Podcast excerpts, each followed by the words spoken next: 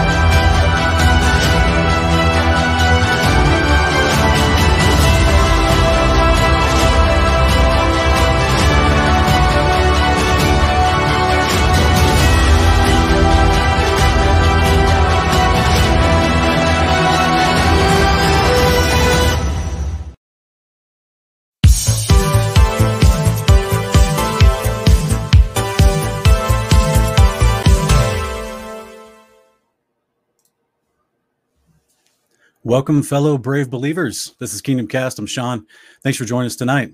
And as always, this is the podcast where we search for knowledge, wisdom, and understanding of His Word and of this world so we can better relate His Word to this world. So thank you for joining me. We already have quite a few people in the chat. I want to say hello uh, to everyone that's already here waiting. Uh, West Blaze Music is back. Welcome, brother. And guys, if y'all if y'all just saw some of the commercials we did, not only is Lighthouse still coming, they had a, a production delay as they had to change servers before they could actually officially launch. But um, be waiting for Lighthouse. It's going to be really phenomenal. It's going to be censor free. It's going to change the game. The best of YouTube, Facebook, and online selling platforms like Ellie and uh, Etsy and Amazon. So be waiting for that. But also, you may have saw the advert for Uncommon Ground. That's a new series that uh, West Blaze Music's channel is going to be hosting, and I'm going to be co-hosting that series with them. We're going to be talking about biblical cosmology. We're going to look at uh, the scriptures, science, interviews, music. It's going to be a lot of fun. Be sure to go subscribe to West Blaze Music channel um, and so that you don't miss uh, the first episode because we're going to start it in April. Okay, guys. Also, um, just want to say thank you guys for joining us tonight. We're going to have a fun discussion uh, with a with a pastor and a couple of other good brothers about covenant and about Torah, and I think everyone should be edified by it. But real quick, I just want to say thank you, Marlo Eugene, for coming back. Uh, thank you, Ancient Ways Modern Man, AC, James Henry, Paul Levi, Jubion Kenobi, Ann McKenzie, Mr. Bear, Kyle Johnson, Carla Mulberg, Elias Stewart is back. Welcome, brother. The line within us. Welcome, brother. And again, thank you to all the moderators, everyone that's keeping the chat civil tonight. Really appreciate you guys being here. Um, you know, with with almost every broadcast, it's like I see the same moderators coming back. I really appreciate you guys. James 122 is back. Mama Lou Mark Allen, Irene C, Mike K. Gunder, uh, Jared Rice, and a whole bunch of a bunch of others. I really appreciate you guys showing up. And if this blesses you, be sure to hit the subscribe button so that you don't miss future broadcasts. Make sure you hit the thumbs up and then share it in your socials. That way, uh, you can get the good word out because unfortunately, there is a lot of suppression of Christian content on YouTube right now. It's not being shared like it used to be. So you have to directly share it basically to your socials. That's how we uh, can get around that type of censorship. But guys, without further ado, let's bring on our guests. And we're going to be bringing in both Keegan Weatherford and Jeremy Spainhour. Welcome, brothers. Welcome. Thanks, brother. And we also have Brian. Brian is joining us tonight for the conversation. Welcome, brother. Yes, sir. Hey, brother. And, and guys, for everyone that's curious, um, Brian is actually acquaintances with Keegan, and they've been um, friends for a few years now. And Brian approached Keegan and said, Hey, would you guys like to come on to Sean's channel? You guys talk about Torah and covenant, and and that's where I guess Keegan reached out to his friend who's a pastor, Jeremy, and then they all decided to do it. So I was happy. I said, let's do it. Yep. Welcome everybody. It's good to be here. Thanks for having us. You had a fancy opener to this video. It's pretty cool. oh yeah, yeah. We I try to you know um, put up a little production value um, after three years, so it's Yeah, I just nice. try to continually get it better. You know, Nice. Yeah. it's easy when you're just clicking buttons and you don't have to coordinate a lot of people like you do at a church. You know. Yeah, Right. that's right. But uh, gentlemen, if you want, if you don't mind, just give us uh, just a, a moment or two, each of you, just go through and share a little bit about yourself and uh, I, I don't know whatever you might think to include. How long you've been a believer? Um, what what's that walk been like? If you can summarize that in a couple minutes, so you're welcome to introduce yourselves. Keegan, why don't you go first? Sure. My name is Keegan. I ran into Jesus when I was 19. I came out of the party scene, so I did all sorts of dumb stuff. Drank a lot, smoked a lot of of the green sticky stuff, and uh, had to run from the cops a few times. And then I ran into Jesus when I was 19, and he turned my world upside down and right side up at the same time, and uh, ended up going into missions with YWAM around the world for a little bit and I just love talking to people about Jesus. And one day I was driving from Montana to Washington State and saw a guy on the side of the road, and I was like, I felt like God stirred in me to pick him up, and that happens to be Brian. So that's how we met. We we drove for a little bit, and we actually I just got finished with Bible school in Montana. And then he jumps in the car, and he was kind of in the place of searching. So we did like Bible overview and talked about you know the law and the prophets and all the way into the new new testament and so anyways Cool. and me and jeremy used to spar together that's how i know him he That's hits right. he hits really oh, hard Oh, whatever.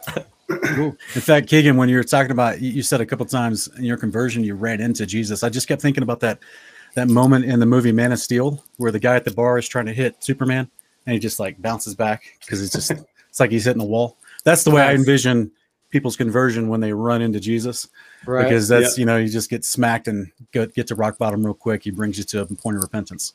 Yes sir It's also what it was like when Keegan tried to hit me. Yeah. but i did i did hit you and he got mad and hit me back probably yeah, yeah, yeah. That's great. All right, Jeremy, what about you, brother? Uh, similar background. Uh, I was in the party scene. I had kind of a messed up childhood and uh, dropped out of high school and was doing drugs and all the rest. And uh, and I had an encounter with Jesus when I was 22 in my bedroom by myself, not looking for him, uh, but he was apparently looking for me. And I had I had been raised in and around the church. I was in the church, uh, but I, not of the church. If it if you see what I'm saying. Sure. Um, and uh, yeah, I just in a moment, I I just had this revelation of the gospel being the truth, and it was like all of the discipleship in my history became like like a landing strip of lights. And I knew exactly what it meant to be a Christian because I'd you know been exposed to it my whole life. And uh, yeah, from that point forward, it was a radical change. And actually, the the way I even know Keegan is I ended up in the same Bible school in Montana with YWAM, Youth with a Mission, Nice. and then uh, eventually got out of YWAM and and went back to school and uh, went through that track and became a pastor. Now I'm here in uh, in Washington State. So Awesome. Yep. Awesome. Awesome. All right, Brian, what about you, brother?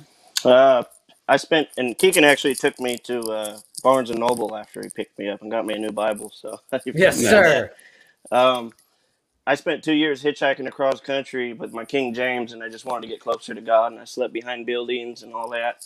And I spent six months in Montana. I've been to multiple states. A lot of weird things happened, but what sealed the knot is some lady picked me up in Tacoma. She prayed for me, put her hand on me, and I came out of my body for like 10 seconds. I don't know how to describe the feeling, but I wasn't in my flesh no more, and I came out. And when I got came to, I hopped out of the seat and I said, "What was that?" So that that right there sealed the knot for me that this is truth. yeah Oh, that's interesting. That kind of reminds me of Second Corinthians 12, right? Paul's talking about this vision. He doesn't know if it was in the body or out of the body. He's kind of confused about it. So, yeah. Uh, well, brothers, uh, it's glad to have you on tonight. And I think um, um, I, I myself been a Christian since July 17th, 1997. Um, kind of similar to Jeremy. I, I wasn't at a church altar call. I wasn't really in a position where people were trying to evangelize me or talk to me. I'd grown up in church, but I was just doing what I thought I had to do to get by because my family, my dad was a pastor for a long time. And then uh, there was it was a regular habit and tradition from our family to go to church, but was it really anything real to me? Not until July 17, 1997, um, sitting in the back of a minivan on I 95 in New Jersey, just depressed because I'd went through a breakup and just having an internal conversation in my head with God, you know, asking him to basically daring him to prove to me he was real. And boy, did he ever. Nice. So um, at that moment, I immediately wanted to read the word and couldn't stop, haven't stopped since then. And um, it's just been a wonderful, wonderful journey, even though I've made all the mistakes, the father hasn't. So it's been, it's been a lopsided journey. And so, uh, but yeah, it's, it, to me, I have a, a, a, passion for the word. I, I love to talk about the scriptures and I'm just excited that the three of you wanted to come on and talk about them tonight. Now, for the audience watching, I just want to let you guys know, and some of you may may know because you've seen my channel, but if you're just seeing this for the first time, go ahead and subscribe. But um, I don't think we all agree on what we're going to talk about tonight. We're all believers. We all agree that you know, Father and the Son, salvation comes through the Son alone. That this is this is the basic fundamentals of, of our belief and our faith in Christ. But at the same time, I think there's some minute points that we're going to review tonight. Uh, one of them being whether or not we're in the old or the new covenant, or even some some you know allotment in between those 2 mm-hmm. and then also how much of God's instructions, which we often call Torah here on this channel, how much of His instructions from throughout the Bible do apply to us today as believers and disciples of Jesus. So, guys, uh, hopefully y'all are ready for a fun conversation. And yeah. I honestly don't know even know where to start. Uh, Brian, did you yeah. have a question that you wanted to pose for for any of us? No, not specifically. I'm just in my walk as as a believer, as I'm at a standstill where, you know, do, do you know, do I follow Torah, the gospel, both of them, and you know, that's that's where I'm at, trying yeah. to figure out because there's so many different denominations. There's so many. I have a pastor buddy that that, that pastors a uh, an ex coworker that pastors a uh, Pentecostal church and uh, you know his stance is, you know, the law's nailed to the cross. It's done away with. Anything new covenant theology, anything from Matthew on, is what we adhere to. So I can okay. Well, I won't ask the pointed questions yet, but let me ask you this: a lot of times, um, I, I love detective shows, right? And so there's like a famous line in detective shows that usually you know, you can almost solve the case by asking the right question. So you just you just posed a dichotomy within your question, which was should we do the gospel or the Torah? Who's convinced you that those are two separate things? Right, right. Yeah. So no, I agree. Yeah. Yeah. Well, that, no, it's a genuine question because that's growing up on my life. I heard that it was two separate things. Then I started to study it, and I and I came to the conclusion personally that it was not two separate things. That Yeshua, our our Messiah, he followed the Torah. That was why he's without sin, and that he instructed us to follow the Torah in multiple places in the old in the uh, New, New Testament Gospels. So this is where sometimes we run into a dichotomy that's posed to us, and it can it can stumble us up or confuse us. But um, I would say personally, the gospel, which is you know, and then we have to define what good news. That word just means good news. So then we have to talk about what good news are we actually discussing tonight. So if is it just the good news of his, of Yeshua's life, death, and resurrection, like Paul talks about 1 Corinthians 15, 1 through 3? Or is it the good news that Yeshua talked about 44 different times in the four gospels, which was what he called the good news or the gospel of the kingdom of God, which which includes covenant behavior, which includes resurrection, which includes him as the high priest and the king over that kingdom, which includes the behavior of that kingdom being the Torah to my understanding. So, what do you guys, Keegan, Jeremy, what would you guys think yeah. about that? Uh, well, just to clarify, this is making a little more sense what you shared just before we got on here. Um, uh, I, w- I would totally agree that if you're defining Torah as discipleship of Jesus, then of course there is there actually is no dichotomy because you've just defined it within that frame of reference. Sure. I think the I think the debate uh, around this issue has to do with the relationship between the law and the gospel, kind of the classic categories. So, uh, it, does that make sense just for establishing the categories we're dealing with? Uh, who are you addressing? I'm ad- I'm addressing you. Oh, sure. Yeah, that's where I was trying to find the word gospel for us and see which which term that we're using that by. If it's the mm-hmm. good news of Jesus, his life, death, and resurrection, mm-hmm. then um, I would still say we have we struggle to to draw a definitive distinction between what's called Torah, the instructions of God for living, the the commandments, the commandments um, from our Messiah, um, because both he did them perfectly before he resurrected, yeah. and now he continues to do that behavior after he resurrects um, his his behavior doesn't change, in my opinion. This is, in fact, I would pose that he's actually doing the Torah more than anyone else right now because he's a high priest. He's been put into a priesthood. Uh, this Mhm. is why First John one uh, nine would say that we would confess our sins. That's why he, in his position of priesthood, is faithful and just to cleanse us of all unrighteousness Mhm. um, because he's literally, as Hebrews 8, 1 through 5 talks about, he's ministering in the heavenly tabernacle above, doing his priesthood. Mhm.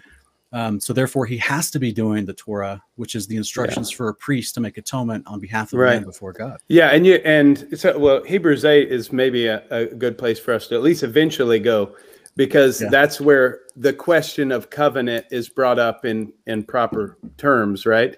Where we we read about a better covenant, Christ being the new mediator, according to a different priesthood, right? Not a priest. He he wasn't even qualified to be a priesthood of the uh, a priest of the old covenant. He was not a Levite. He was That's right. descended from Judah. He was a priest in the order of Melchizedek, whose priesthood was based on the power of an indestructible life. It's a completely different order. But I agree with you. He is he is at he is our mediator right now under what I would say the new covenant. And so I think this is where the question comes in. And I, let me just clarify one thing, just to preempt uh, maybe an assumption that that maybe you have with other people in this debate. Um, I would reject what would be termed antinomianism against the law, and a kind of a kind of anti-legalism that just tosses out the law as a correction.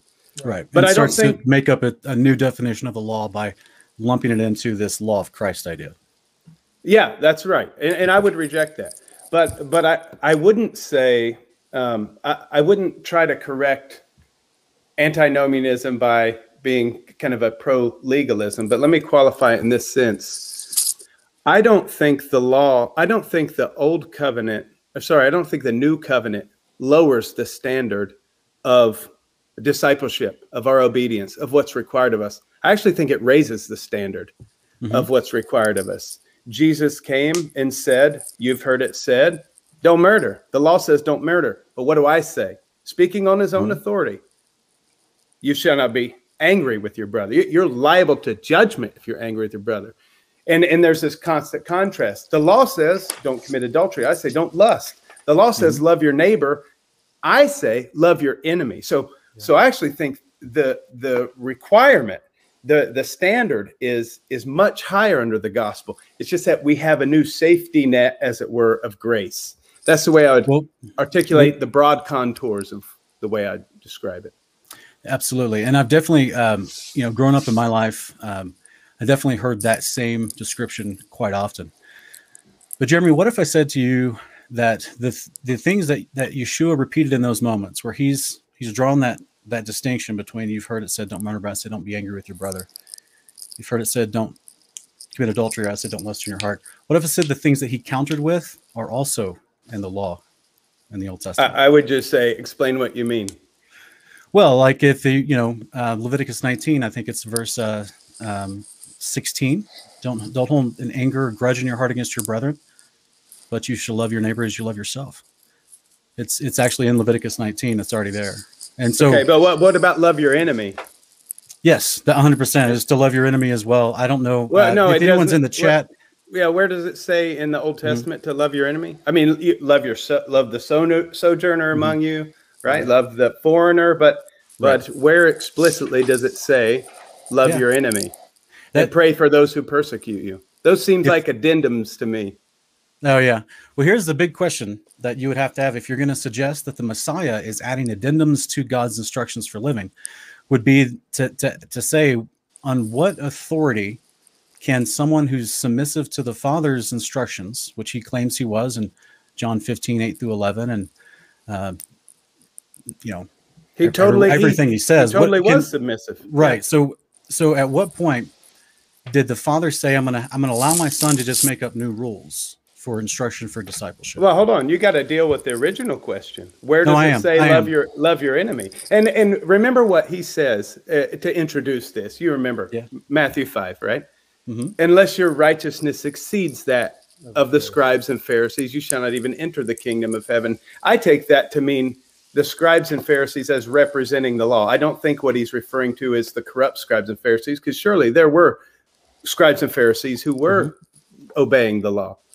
So so I would I would regard that as Jesus himself saying, I'm Right. about to introduce something that exceeds the righteousness that the law demanded. And I think he is the only one who perfectly fulfills that. That's the way I No, he- understand. No, I totally agree, but there, there's a little bit of context that we're missing out on, on where you quoted from Matthew 5, 19 and 20. Okay. And I and um before we go to Proverbs 25 to talk about loving your enemy, um, I, I would quickly want to address the context of Matthew 5, 17 through 18. And if you don't mind, I'll put it on screen for all of us to, to read along. Just give me one second. Let me pull it up here. Because I agree with you. Um, we have Joseph Arimathea and Nicodemus are two examples of Pharisees who seem to have faith. They seem to, I mean, they call themselves disciples of Yeshua, and uh, they they even went through great expense to bury him um, when the time came. And uh, even Nicodemus, if I'm not mistaken, putting or Joseph of Arimathea putting himself at risk with the Romans to request the body of Yeshua um, once the time came for him to pull him off the cross. So let me pull this uh, verse up real quick so we can all read along. Do a little screen share. What translation are you using? Uh, this will be the KJV. Do you guys have a specific translation you feel comfortable with? Oh, I mean, it's it's all pretty close. So Okay. Yeah, I mean, I know that some people are like diehard KJV. I'm not. I sometimes switch between NASB, KJV, ESV, Septuagint. People always ask me in the in the comments of my videos which translation to use, and I just try to jokingly say I, I use all of them that I can. I always try to cross reference the different mm-hmm. translations, you know, because they're using sometimes different manuscripts for their translation. Hmm. So if we look here on screen, yes, you're 100 percent right. Yeshua did say your righteousness needs to exceed that of the Pharisees. But what's the context of why he led up to that statement? And it's 17 through 19, where he says, Think not that I come to destroy the law or the prophets, but I've not come to destroy, but to fulfill. And that word Yep. in the Hebrew means to, that word in the Greek means to accomplish, to do. Absolutely. Verily I say to you, till heaven and earth pass, one jot or one tittle shall in no wise pass from the law to all mm-hmm. fulfill. Whosoever therefore shall break one of these least commandments and shall teach men so, he shall be called least in the kingdom of heaven. But whosoever shall do and teach them, the same shall be called great in the kingdom of heaven. Mm-hmm. So we have from this point on, this wonderful Sermon on the Mount time period, going mm-hmm. forward, we have an escalation in friction between the Pharisees who ruled the Sanhedrin of that day and Yeshua walking around preaching and healing people. And that friction escalates to the point where he's reprimanding them almost at every turn. he's making them very mad. They're starting by chapter eight or nine, they're plotting into killing. And then he uh, he really makes them mad by verse 23 Oh yeah. or chapter 23 when he goes on and he says then spoke jesus to the multitude and the disciples saying the scribes and the pharisees sit in moses' seat that's where they would read the law in the synagogues and all therefore whatever they bid you observe that means whatever they're reading to you to observe that and practice that but observe and do but do not do after their works for they say the things they read but they don't actually do them Mm-hmm. right? So he's calling out their hypocrisy because the the prevalent majority of the Pharisees and scribes that that were the religious leaders of the day were not doing the actual Torah of God from the Old Testament. In fact, we're teaching lots of traditions of men to the people, and we actually have this spoken uh, specifically in Mark chapter seven. Where he's he's reprimanding the Pharisees again by explaining to them that they lay aside the commandments of God and hold to the traditions of men. He says, Mhm. full well, you reject the commandment of God that you may keep your own tradition. And they do, he calls them out on this kind of behavior many, many times in scripture. So I would say, in the context of Matthew 5 17 through 20, he just tells them, as far as greatest and least in the kingdom of God, people that teach to not do the commandments will be least. Teach that people that teach to do the commandments would be the greatest. And then he follows it up with, because your righteousness, which that word righteousness as a definition we can review here in a minute, it must be greater than the Pharisees. The mm-hmm. Pharisees were being So you called out so for you hypocrisy. so so you, the way you interpret that is that he's base he's generalizing the Pharisees only as those who were the the hypocrites among them. You don't think they that he's referring to a, a standard higher than the law. That Well, that's why saying? that's why I pulled up Matthew 23 because Okay, yeah, I, I th- yeah, I, I, yeah, I, I was just clarifying. yeah. And And- and that's fair. I, I don't agree with you, but I see where you the the Pharisees are kind of thrown under the bus throughout the Gospels. There's a few exceptions, maybe, Yeah. but but I can see why you'd say that. I, I still in the law of Moses. Let's just focus on this one. This just one thing that we haven't we haven't established in the law of Moses. You're saying there was a command in the law of Moses to love your enemies. Oh, absolutely. Yeah. So t- show me where that is. no, it's it's it's not in the law of Moses. That's another thing that Oh, we might want to make sure we're using the right definitions together tonight. okay. That's where I was saying Torah is the instructions of God that's Mhm. given through the prophets. That's and we get that through more than just Moses, right? Yes. that Yeshua himself, he referred to as uh, the prophets, the writings of Moses, um, Mhm. And even the Psalms. He referred to them as scriptures, right? Mhm. So I'm just thinking that we would, I think we all believe that Proverbs is scripture, right? Uh, yeah, but well, here's where here's where it matters. What the law of Moses does specifically is it creates the the boundary line that defines transgression, right? Now No, you could that- say, okay, so this is where we might have a major disagreement. See, I, I would I would argue that that's my understanding of the law. Now, sin is a broader category, but transgression. Go ahead. See, I I would was like gonna, to hear what you say. I was just going to say that the just as we have in Hebrews chapter one, verse one, that. that the Mhm, Father spoke through many prophets in many portions throughout the years. mhm. Okay, those all of those words are applicable to us, is what I would suggest. This is where we fall into Oh, this, hundred percent. this dichotomy that is is propagated in in a lot of uh, a lot of churches where they say, well, the law of Moses is Judaism. That's what is done away with. That's what you know. Colossians two is nailed to the cross, according to people's, in my opinion, their misunderstanding of Colossians. Mhm. So this is where they've drawn this hard and fast line that Judaism promotes the law of Moses, but that's not what the scriptures say, and that's not what the scriptures define as the Father's instructions for us and for our behavior. Oh, I didn't say that. Yeah, uh, what I was what I was referring to, uh, I put it in the context of the covenant and the whole covenantal system: temple, priesthood, sacrifices, sin offerings, guilt offerings. Right? Yeah, just just real quick, I would say here in Proverbs 25, before we get too far away, Okay. this is the spot you're asking about. This is one of them. There's other ones, especially going to First Samuel. Got other places. David exemplifies this. If your enemy's hungry, give him bread to eat. If he's thirsty, give him water to drink. This Okay, that doesn't say love your enemy. Okay. This is loving behavior, my brother. Yeah, okay, it's loving behavior, but just Yeah. for the record, it Jesus makes a positively stated command at the culmination, Right. you might say, of his moral commands in the Sermon on the Mount, just before he introduces the Lord's Prayer, right? yeah. And and it culminates in love your neighbor. Uh, you've heard it said. He he's the one drawing the contrast, and I think he's doing so on the whole basis of the righteousness of the scribes and Pharisees as this is what you've heard them say, right? Right. Because remember, they're say- they're not teaching the fullness of the Torah. They're teaching commandments. They're teaching traditions over commandments, as we just reviewed the scriptures. That's what I was. That's what I was trying to draw that that dichotomy to show you that even Yeshua Oh, is trying to acknowledge to the but- people that they're teaching Yes. something not fully in the Torah, not fully Right. in the instructions okay, of God from the but prophets. but what was but what was generally understood as binding was the law of Moses. Would you agree with that? What was understood, and he was speaking into that, and he was indeed. It's not like I think Jesus introduced any new principles, but he did introduce new definitive and binding commands, right? It- it- in saying what, love your enemy, that was never said. I, I'm just let's focus Well, on the I one. would- Is I would suggest that's never is. said in Scripture, I other suggest than when. Jesus said it.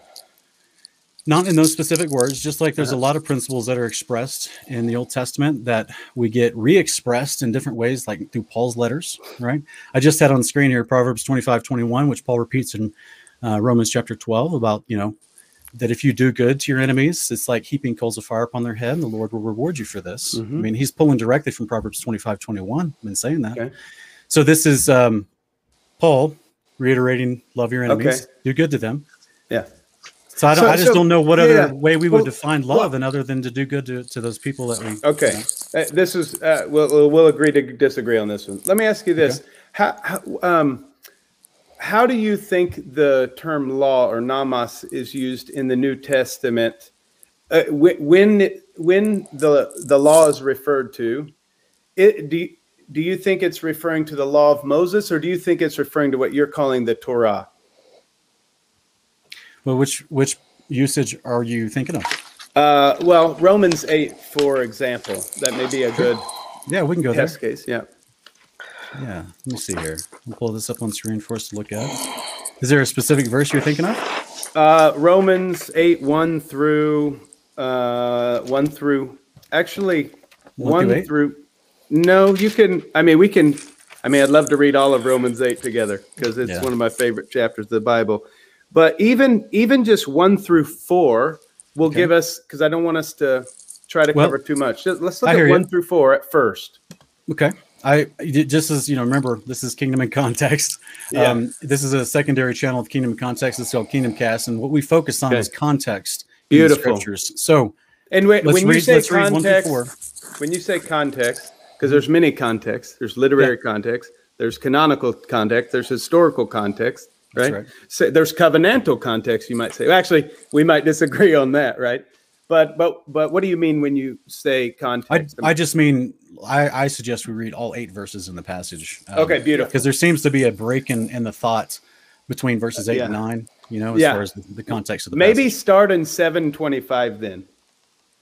Just Sure. because Yeah, there's a therefore, we need to know what it's Yeah. there for, right? Yeah. Yeah, we always try to remind the audience that the in the Greek they didn't have verses or Uh, chapters. yeah, yeah, exactly. So right. we can definitely start in 25. It says, And I thank God through Jesus Christ our Lord. So then with the mind I myself serve the law of God, but with the flesh, the law of sin. Mhm. Okay. So with that, it goes right into Romans 8 1. And it says, Therefore, there is now no condemnation to them which are in Christ Jesus, who walk not after the flesh, but after the Spirit. For the law of the Spirit of life in Christ Jesus has made me free from the law of sin and death. For what the law could not do, that it was weak through the flesh, God sending his own Son in the likeness of sinful flesh, and for sin, condemned sin in the flesh, that the righteousness of the law might be fulfilled in us fulfilled in that. who walk not after the flesh, but after the Spirit.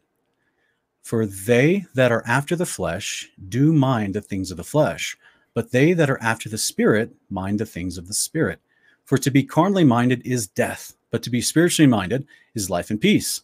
Because the carnal mind is enmity against God, for it cannot subject to the law, for it is not subject to the law of God, neither can it be. Yeah. So then they that are in the flesh cannot please God. Yeah. What would So you like the- to point out about this passage? Well, well, remember my question was Mhm. when you in in references to the law in the New Testament. I'm trying to get an understanding of your understanding of the way law is generally used in discussions like this. I mean, Sure. Paul's consistent in his use. There's uh, Well, until he gets to chapter 10, and when he starts breaking down the law of Moses versus the law of righteousness we get through Christ. Yes, right. So, yeah, if you Okay. like, I will break down verses two, three, and four if you like, real quick, because I always try to do it through the definitions of terms, and that Yep. usually gives us a good starting place. That's So- where you have to start. So, yep, And I, good. I would suggest that verse one is that we don't have any condemnation because we now have a high priest, Jesus Christ, whom Peter explains in Acts 2 33 and 34, who's ascended to his priesthood position and now gives us the Spirit as he chooses. So it's a Okay. wonderful shortcut, if you will, to God's power. And right? and, and he is a, he is a mediator. He's the Mhm. high priest according to a First new covenant, 5, Hebrews right? 5. A, a new covenant. He's, uh, well, yeah, we can definitely get there. Yeah, Okay, we'll go to Yeah, uh, yeah. Hebrews eight after this. Then, okay. for sure. Yep. Um, because that's going to lead us back to Jeremiah when the when the concept's introduced. Jeremiah and a whole bunch of, Yep. whole bunch of yep, places. That's yeah. right. Yeah, beautiful. Um, and I think people in the chat want us to address want us to address Luke uh, twenty twenty two at some point and some other places where Yeshua mentions. the Oh, yeah. covenant. So Okay, good. so basically, um, the law of the Spirit of life in Christ Jesus has made me free from the law of sin and death. What would you Hmm. say the law of sin and death is?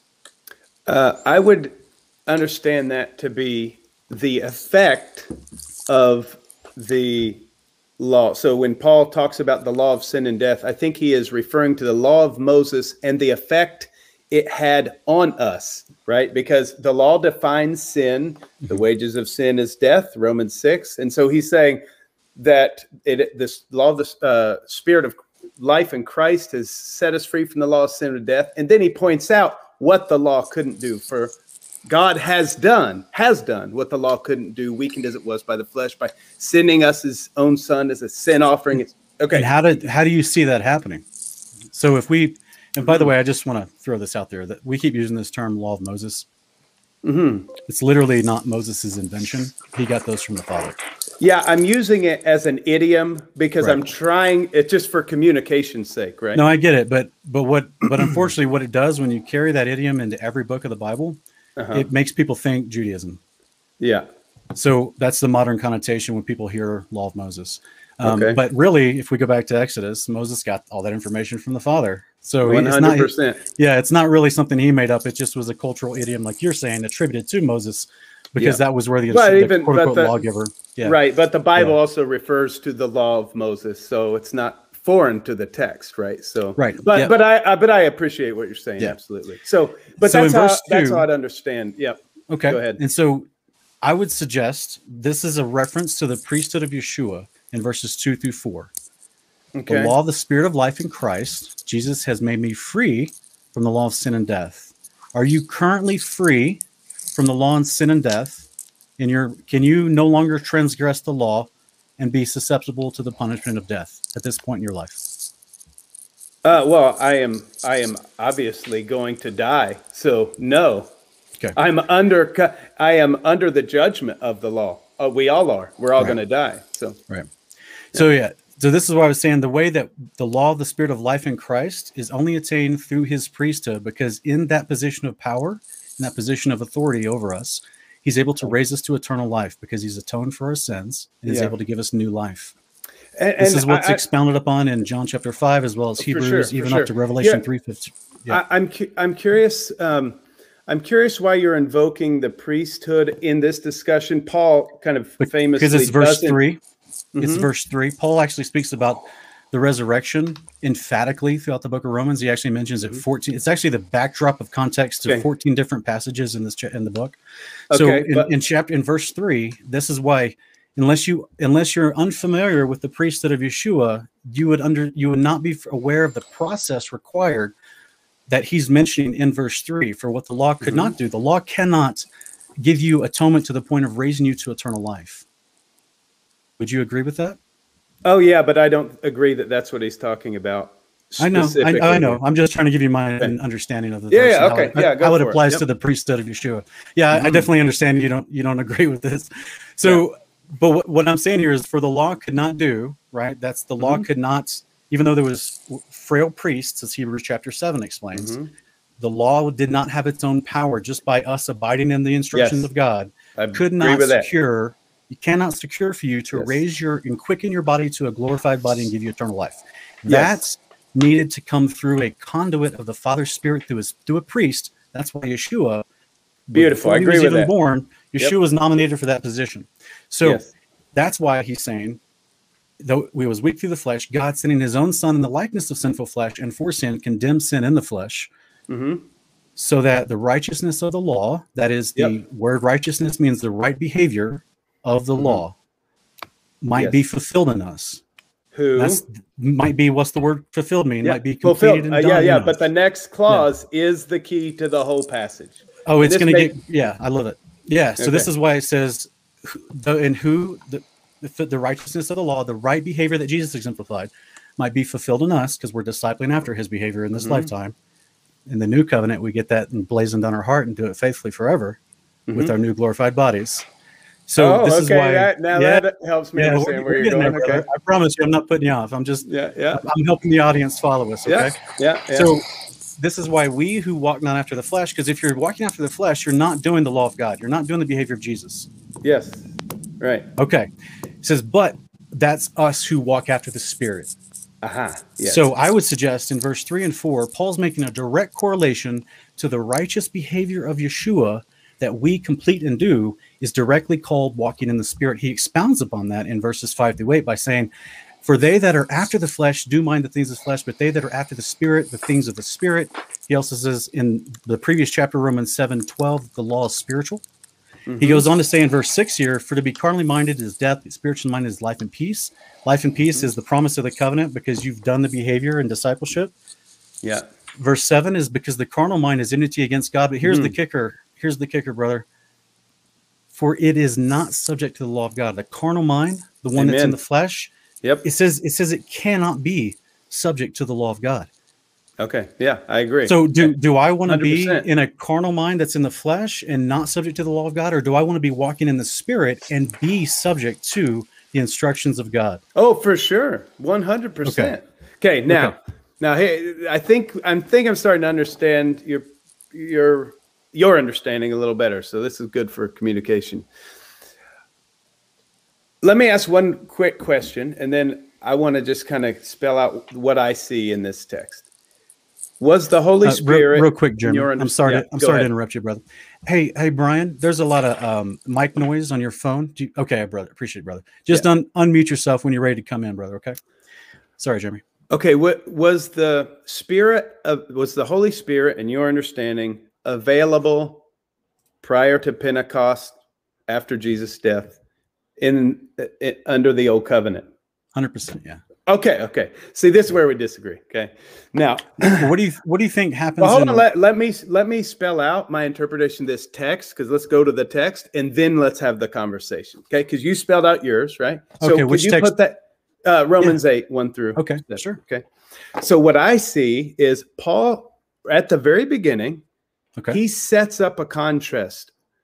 There's no for, uh, no condemnation for those who are in Christ Jesus. Oh, yeah, there we go. There's no condemnation for those who are in Christ Jesus, who walk not after the flesh, but after the spirit. For the law, not after the flesh, but after the spirit. So those are the categories he starts with. For the law, and then he Mhm. brings up these two categories consistent. The law of the spirit of life in Christ Jesus has made us free from the law of sin and death. So the law of the spirit of life corresponds to the spirit in verse 1, just as the Mhm. law of sin and death corresponds to the flesh in verse 1. And this contrast, you have to keep it in balance the whole time because he's referring to this carnal nature as in specific relation to this law of sin and death. For what the law could not do, why couldn't it do it? Because the law didn't have any power that Mhm. came with it. That's his, that's what he says, weak as it was through the flesh. Whose flesh? Our flesh. Okay. We get to So hold on. Let, ask- let me finish. Let me finish, Well, and then okay. we'll let me give the full kind of exposition. Let's stick to the text, and then we'll have the conversation. oh, sure. Weak as it was through the flesh, God did by sending His own Son in the likeness of sinful flesh. Sorry, I'm doing it from memory, and it's not King James; it's ESV, NASB. Uh, and for sin, He condemned Let's go there for you real quick. Okay, thanks. I know it's kind of confusing. I'm like, wait. uh, he condemned sin in the flesh so that, and this is where you and I are like high fiving. We're on board, same page. So that, see, the whole point is that God did want the righteous requirements of the law to be fulfilled in us, right? So that the righteous righteous requirement of the law might be fulfilled in us. How? Who walk not according to the flesh, but according to the spirit. See, I believe the Spirit being sent at Pentecost enabled those who believe in Christ and are filled with the Spirit to fulfill the righteous requirements of the law. But it is by the power of God working in us, as it talks about in Hebrews 13, God working in us under the new covenant. That's a new covenant reality that wasn't a reality under the old covenant. And then the rest of the passage corresponds to that contrast. That's the way I would read that passage. Yeah.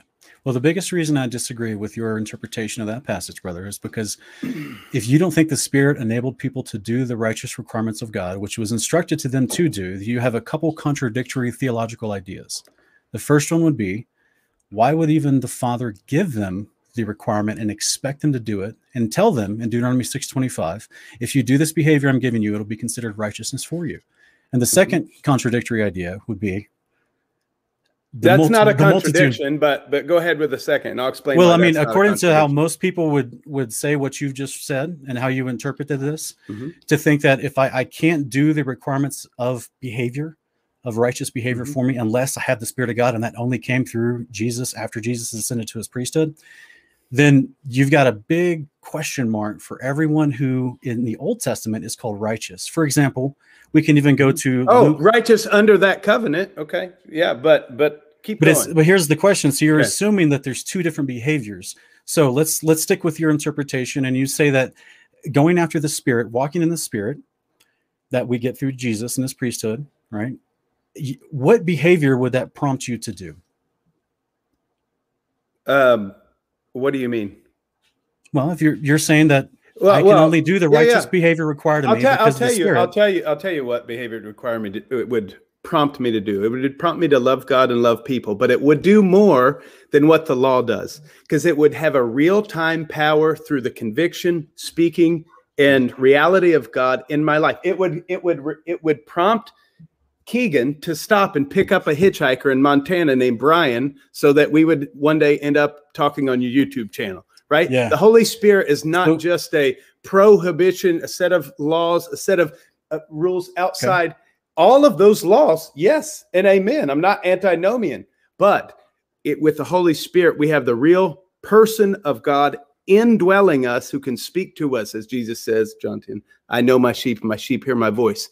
There is a new level of knowing and intimacy that God wants with us. And that's what the gospel is all about. It's about making true atonement at one with us. So that's the way I'd answer that. was it a new requirement? Was it a new behavior prompted by the Spirit when the Good Samaritan stopped and picked up the guy on the side of the road? Uh, no, I mean, that was a parable, but no, it wouldn't have been a new. I mean, Jesus exalts him as a Samaritan, as the exemplar, which would be kind of a new concept for those he was talking Yeah. to, right?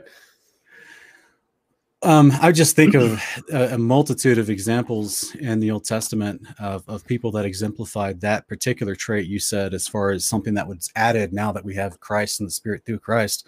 Well, Um, well, I I think I may. Well, let me ask you this because this may help to clarify for the viewers. What happened at Pentecost? Nothing. Nothing happened. Nothing new. Nothing different happened at Pentecost. What What do you We- think happened when? When the ahead. Spirit dropped, and you should, Mhm. this well, uh, Peter explains it to us in Acts Mhm. 2, 32 Yep, and 33. absolutely. that he that, that the one who's now ascended to the heavenly father because he's stepping into his priesthood position now has access to the spirit to, to drop it on us as he did that day um, but we see the spirit drop on the prophets in first samuel Oh, yeah. it even drops out and pours out onto onto Saul. Totally. we see the spirit drop in numbers chapter 11 so much Yeah. so that it pours out on the 12 elders around the tent of meeting including moses and aaron as well Yeah. as two random dudes named what are those, Yeah. those guys names um, Um, Medad and Eldad and Medad, right? Those those Yeah. fun names. I need to get two T-shirts that say Eldad and Medad. But, but those were Yeah. specific. Numbers eleven. Spirit drops. Power flows out. mhm. Because why? Because Aaron had completed the sacrifice and he had done it with the right heart. Because that's what you see in the previous two chapters earlier in chapter nine of, Mhm. of Leviticus. So not not numbers, but, but earlier in chapter nine of Leviticus, Aaron says why he didn't do his faithful duties as a high priest because his heart wasn't in it. And Moses said he understands because he had just lost his two boys that day. So I would Yeah. suggest to you, brother, Yeah. that the reason we have such a powerful outflow of the spirit now and greater access, like I, I joked earlier, we kind of have a shortcut through Yeshua's priesthood to the Spirit of God. Whereas back in the day, they needed, just like Hebrews 7 explains, they needed a frail and weak, beset with weaknesses. They needed that kind of priest Yeah. to be super faithful Yeah. to do the righteous Mhm. requirements of the Father so the Spirit could drop. That's Yeah. why in the few moments that they did do that, the Spirit Mhm. drops. Okay. This is why I was very precise in my question, which was Was the Spirit available in Yes. the same way in the Old Yes. Testament? it I was, would but say, it required a high No, no, no, priest who was faithful. no, no, no, I don't. It, the, you you cannot you cannot find a clear formula, as it were, in the Old Testament for who God fills with His Spirit. God does it spontaneously. God does whatever He wants, so He can fill anyone with His Spirit. It, but You- but but You're trying but to say it- he didn't have Peter- a process that he went by? Oh, he had his count, the counsel of his will, which is according to his his sovereign plan and his response as he sees is- fit. But hold on, but let me let me let me just let me draw the distinction that is so clear in the new covenant. Okay. And Pentecost, Peter's sermon is a good example. If you just look at how that sermon begins and ends in these last days, he quotes Joel 2, I pour my spirit out on all flesh. Mhm. Now, how is that spirit accessible? It's accessible according.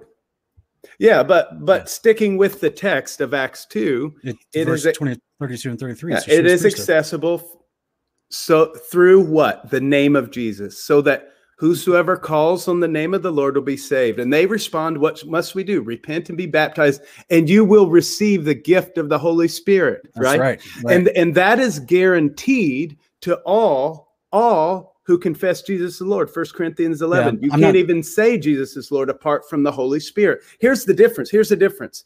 The Holy Spirit is given to everyone who is under the new covenant. And the- Spirit Well, wait, is I, I would suggest you just made a big leap in logic there, as uh, it- in, at least a grammatical leap as far as connecting ideas, um, because this is why I said the first contradiction like I did a minute ago. So let's. I'm trying to stick in Acts two and well, stay but with the on. concept What, that you're what saying, first contradiction? Because I disagreed with that and I can't remember what it was.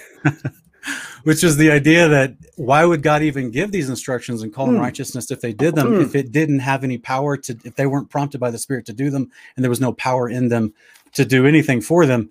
All I'm trying to say is what you're saying is you're the you're- whole point is to reveal Christ. I'll just say that, but keep going. Okay. Yeah. Okay. Yeah, hundred percent agree with those platitudes, brother. Those are you Uh, respect. it's not a platitude. It's what Paul believed. That no, no. I'm saying those. What you're doing is you're describing huge concepts. I'm not talking. sticker Pla- phrases. hold on, that was a little bit offensive. I'm not. I'm not trying to throw out platitudes. I'm talking about actual exposition. So let's let's. Well, me, me too. text. This Yeah. is this is what Okay, I'm saying in yeah. Acts chapter two. Peter, who already knew what Yeshua was prophesied to come and do, Yeah. he explains this even in his epistle, uh, second epistle later, as he tries to exemplify that we will be made priests and kings with Yeshua, who's been made a priest and king. Yep. The whole writer of Hebrews explains to us that the name of Yeshua that you referenced, the one mentioned that Peter references in Acts chapter 2, is not just his phonetic sounding name. The word in Greek and Hebrew for name means authority.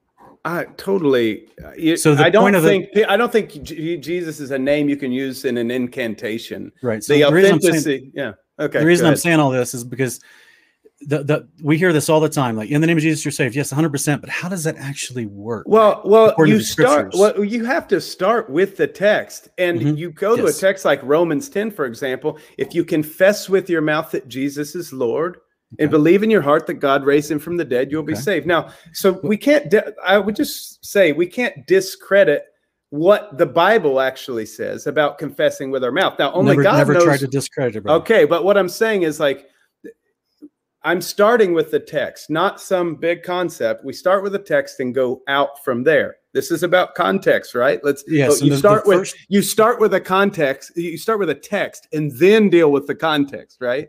Otherwise, we're just talking big narrative, correcting narratives, right? Right. So let's and I, I was okay. trying to address the text that you mentioned in Acts 2. Okay. That Peter mentions being saved by calling on the name of Jesus. and repent so therefore and be the- baptized, One- and you one second, will. brother. I'm trying to actually answer your question. Yeah. So the idea of addressing the text is Yep. you have to understand what the meaning of the words are. So when you use a term like calling on the name of Yeshua or Jesus, I'm asking, do you understand that that means his authority as a priest? That's what was given to him. That's how he judges us. Um, That's how he raises Well, us to life. well, That's how I he would- makes atonement for us. Well, hold on. Back up, back up, back up. Time up.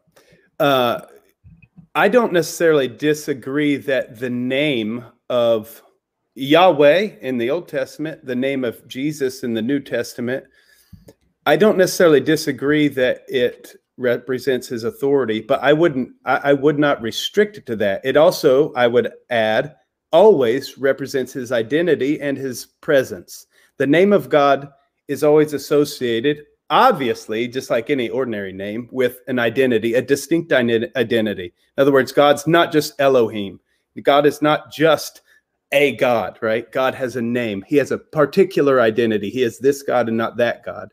And I think that's important. It may play into the discussion, but also represents his presence. So, for example, when uh, he says to Solomon that he will put his, he has chosen the place to put his name and his presence might dwell there. He's talking about Right. the temple, right? I, I do, and you you know the process of the temple, how the priesthood ministered in the temple and created judgment. They had the breastplate, the urim and the thummim, Yep. literally for judgment, right?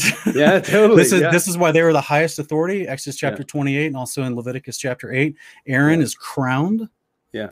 because he is as a high priest. He's in ultimate authority over the people.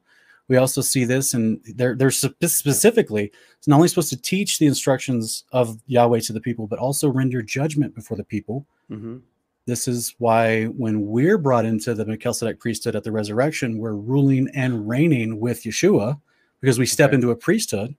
Uh, Yeshua's already in that priesthood. Mhm. So he already, as Hebrews 1 explains to us, he already has a name above all names, Hebrews 1 5. Mhm. He has an authority above all authorities that goes on to expound even above the angels. He has an Mhm. authority above all things, heaven and earth. He's, you know, Matthew 11, Matthew 28, 19, I've been given all authority in heaven and earth. That's Mhm. because he's prophesied before he showed up in the womb of Mary. He was prophesied to become a priest, Psalm 110, 1 through 4, in the order of Melchizedek, Mhm. Mhm. a high priest specifically. Yeah. So this hey, is why when yeah, someone okay. calls on the name of that position, Mhm. that position has to have some sort of process that affects the result you're looking for. People are looking for, just like you would go in the Old Testament in Leviticus 16, the high priest Yeah. would receive the sins of the people of Israel and make atonement for them on the Day of Atonement. Okay.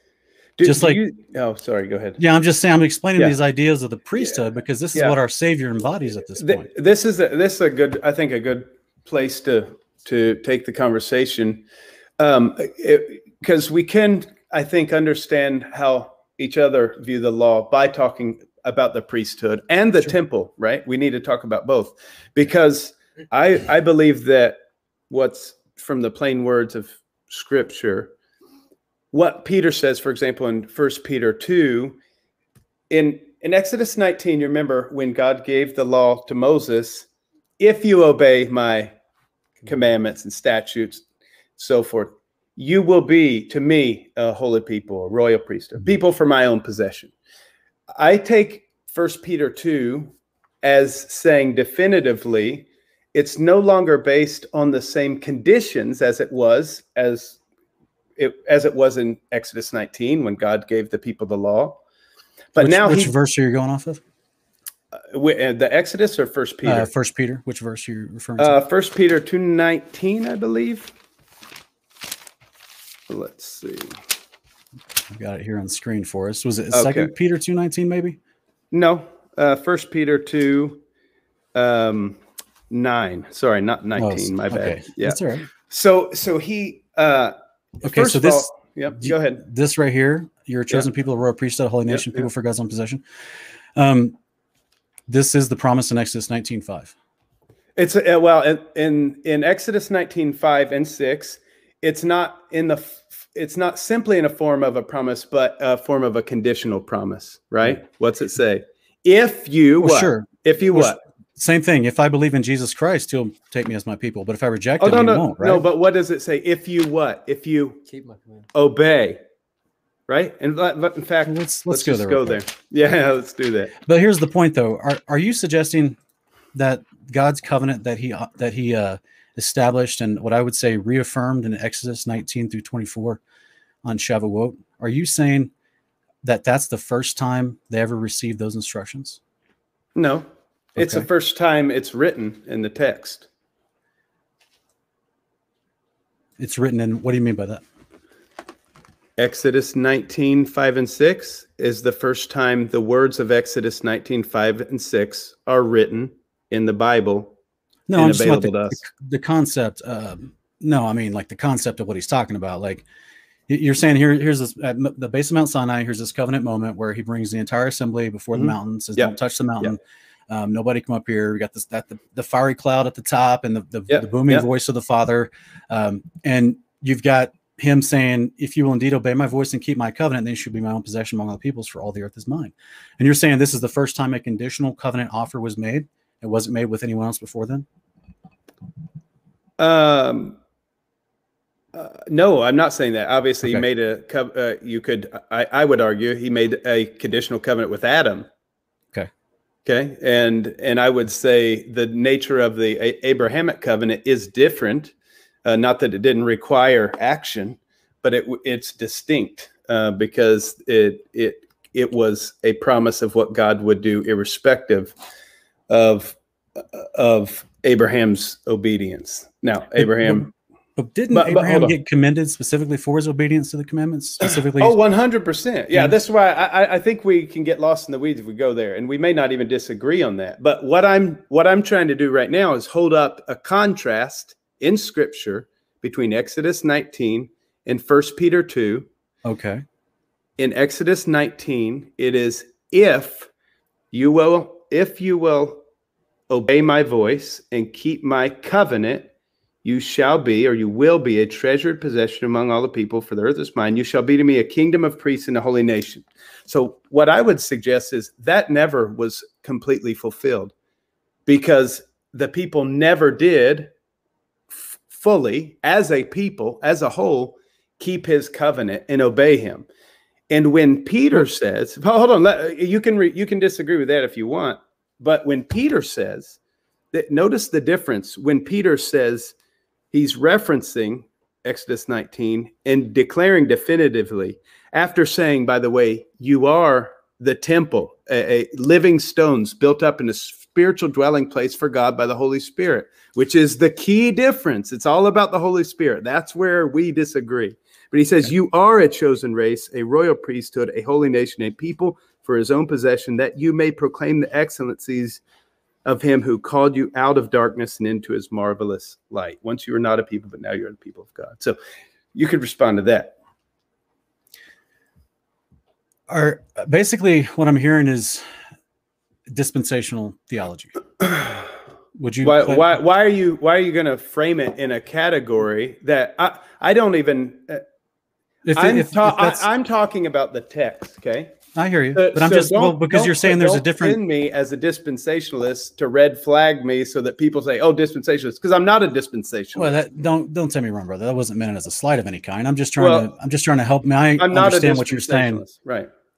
Okay, then so so then by definition, you would agree that the Father deals with mankind throughout the ages in the same way. If you're well, not dispensationalist. Well, I'm not a dispensationalist in that I don't hold to that ism, okay? But there are there are distinct ways that God has defined his relationship with his people under distinct covenants. And under the new covenant, the way he brings people into relationship with him is distinct, namely through Jesus Christ and that's so, why that's why we don't go through that i mean if we're under the old covenant the problem i think we all face is where's our levitical priests that we go to. Where's well, the temple Hebrews, where's the temple right? Where's the temple? Hebrews tries to uh, explain well, all this to us. uh, okay and and oh okay. Yeah. so yeah. uh, go ahead. So uh, to, to address the question you asked me about what you read about Exodus 19 in comparison with with Second Peter 2 9, yeah, um, I want to put this on screen because you said when they stepped in the covenant in the Old Testament and received the instructions from Mount Sinai through Moses for the covenant behavior, which is the commandments, mm-hmm. that it did not get them to that priesthood that was promised to them. I think we no, both agree. I think we both agree on that, actually. But that's not the only thing that it said. Well, I'm just trying to focus he on said, that because okay, no, no. He said you would be a kingdom of priests. No, this is important. I hear you. Remember, I am going to address why, it. Okay, remember why? Why did the Levites even exist? Remember what of, happened? Part of the, the priesthood, brother. No, the, the, priesthood was the, given to Levi, goal, Malachi chapter two, four through seven. But why? But why did the Levites exist? They exist because once God came, uh, Moses came down the mountain with the commandments and found Aaron and the people worshiping golden calf. That's when plan B for the priesthood emerged. That's when Brother, he set apart the, the Levites who had to slaughter all the people, and they were yeah. then chosen as God wanted a whole nation of priests. And what I'm saying is, under the new covenant, he has made a whole international nation of priests. Yeah. Can I respond to your question, brother? Yeah, absolutely. We're both excited, and I love it. But let you just let me try to get a full sentence out here. Um, caveat one, Malachi 2, 4 through 7, Levi, the descendant of the son of Jacob, was given the mm-hmm. priesthood. This is why Aaron and Moses were chosen for the position. This is why it was all about the tribe of Levi to be that that was the promise of the covenant given to Levi and his descendants perpetually forever. There was not some new granting of a priesthood to the Levites, specifically Mount Sinai. Out at Mount Sinai, Aaron, specifically of his family line of the Levites, was chosen for the high priesthood position. Then all the lower, lesser priests of ministering servants, the rest of the Levites took up that position. That's the first caveat. The second one would be what I was trying to address your question earlier, which is if they were asked to do this behavior at Mount Sinai, what did it get them? And it didn't get them into the priesthood that Second Peter 2 9 is referencing. And I would say, of course it didn't, because it was never intended to in this mortal life. You have to get to the resurrection to get to the eternal priesthood with Yeshua, the one that he stepped into. That's why he's our first fruits, our forerunner. That's why he went before us in this priesthood. It's on screen for us right here, where the Yahweh speaking to in Leviticus, Mhm. speaking to the congregation through Moses. He tells them, Verse 4 and 5 You are to perform my judgments and keep my statutes, that's the commandments, to live in accord with them. I am Yahweh your Elohim. So you shall Mhm. keep my statutes and my judgments, which if a person follows them, then he will live by them. I am Yahweh. What do you think it means when he says, If you do my judgments, my statutes, my commandments, you'll live? What does that mean? Um, well, there are kind of layers that I would respond to that. In the old, under the old covenant, uh, you know, we have hindsight's twenty twenty. We know that ultimately that's referring to resurrection life. I would argue. Well, But- I would say that this is what Paul explains to us in Romans 10. Oh yeah, that's what I'm saying in hindsight. But if I'm try- if I'm trying to understand how they would have understood it, I think they probably would have they They- probably would have interpreted it through the lens of like Deuteronomy 28, blessing and curses. There is a much more immediate uh, view of God's blessing and life You- under God's blessing and under brother we're told we're told in hebrews um, 11 that even all the way back to the days of abraham he understood god was the god of resurrection that Uh-huh. the whole point Yeah, of their covenant was that as isaac nation- would be resurrected and uh, yeah this is all a part of the covenant which Yeah. is it all leads to the resurrection this Yeah, is why okay. in the old yeah, covenant well, I agree with that. Then Yeshua I mean, we, we fulfilled the requirements of the of the covenant, which are the commandments. He fulfilled those perfectly. He was without spot and blemish, without sin. Therefore, he literally was the first fruits of the first resurrection, because he was the only one to be perfect in doing that. And so, therefore, he gets the promise of the covenant that we're reading on screen right here, which is if Mhm. you do these things, these terms of the covenant I'm giving you, which um, you know, it's not even new. It's just a re-upping of this covenant with all those kids coming out of Egypt that had lost the ways of the father. Because Jacob, Isaac, and Abraham, they knew the ways. Jacob and all his boys, when they went down to Goshen, they knew the ways of the father. They were commended for their righteous behavior of keeping the commandments in Genesis. By Mhm. the time we get to Exodus, we have an entire generation that's been oppressed, and as a result, they can't even worship properly, which is doing the commandments through the priesthood that was among them, the Levites. This is why they're having this conversation with Pharaoh about we want to go worship, which was to keep Shavuot in the third month on the mountain, three days' journey into the wilderness, and take our animals with us to go worship appropriately. And Pharaoh kept having this weird bargaining with them to try to not let them do it fully. So therefore, the plagues had to happen to let them come out fully. All of it was to get them to this moment of Shavuot. Did you guys realize that Shavuot is an actual yearly renewal of the covenant? And that's why here with this huge congregation at Mount Sinai, all these Egypt, these Israelites that had came out of Egyptian bondage had forgotten the ways of the covenant and had to be reminded. That's why they had to be re-upped on the covenant. If you, they all raised their hands, said everything you say we will do. Always, the promise has always been of this covenant is eternal life. That if you do these, you'll live in the land of promise, you and your descendants. This is repeated back. This is expressed to Abraham way back in Genesis 12 through 22. yeah, we don't disagree here. I Yeah, mean, it's the yeah. same covenant, it's the same terms of the covenant, it's the Yeah. same outcome of the covenant, which is eternal life. yeah. So this is why, as we step into the co- new covenant conversation, this is why I would say, brother, the Father says to mankind, mortal mankind, us in the flesh, who do not have these resurrected bodies like Yeshua has yet. Mhm. He says to us, "Here's my covenant with you. If you do this in faith and belief, which actually literally requires some sort of action, you got to you got to come in here and do this in faith and belief. Do the terms of my covenant. You disciple under me, because that's all we're talking about is adopting our behavior to the Father's behavior. In fact, in Psalm 119, 1 through 3, Yahweh explicitly says his judgments, precepts, statutes, and commandments is his ways, his literal moral behavior. So that's why he asks us in the terms of the old covenant that we practice his behavior.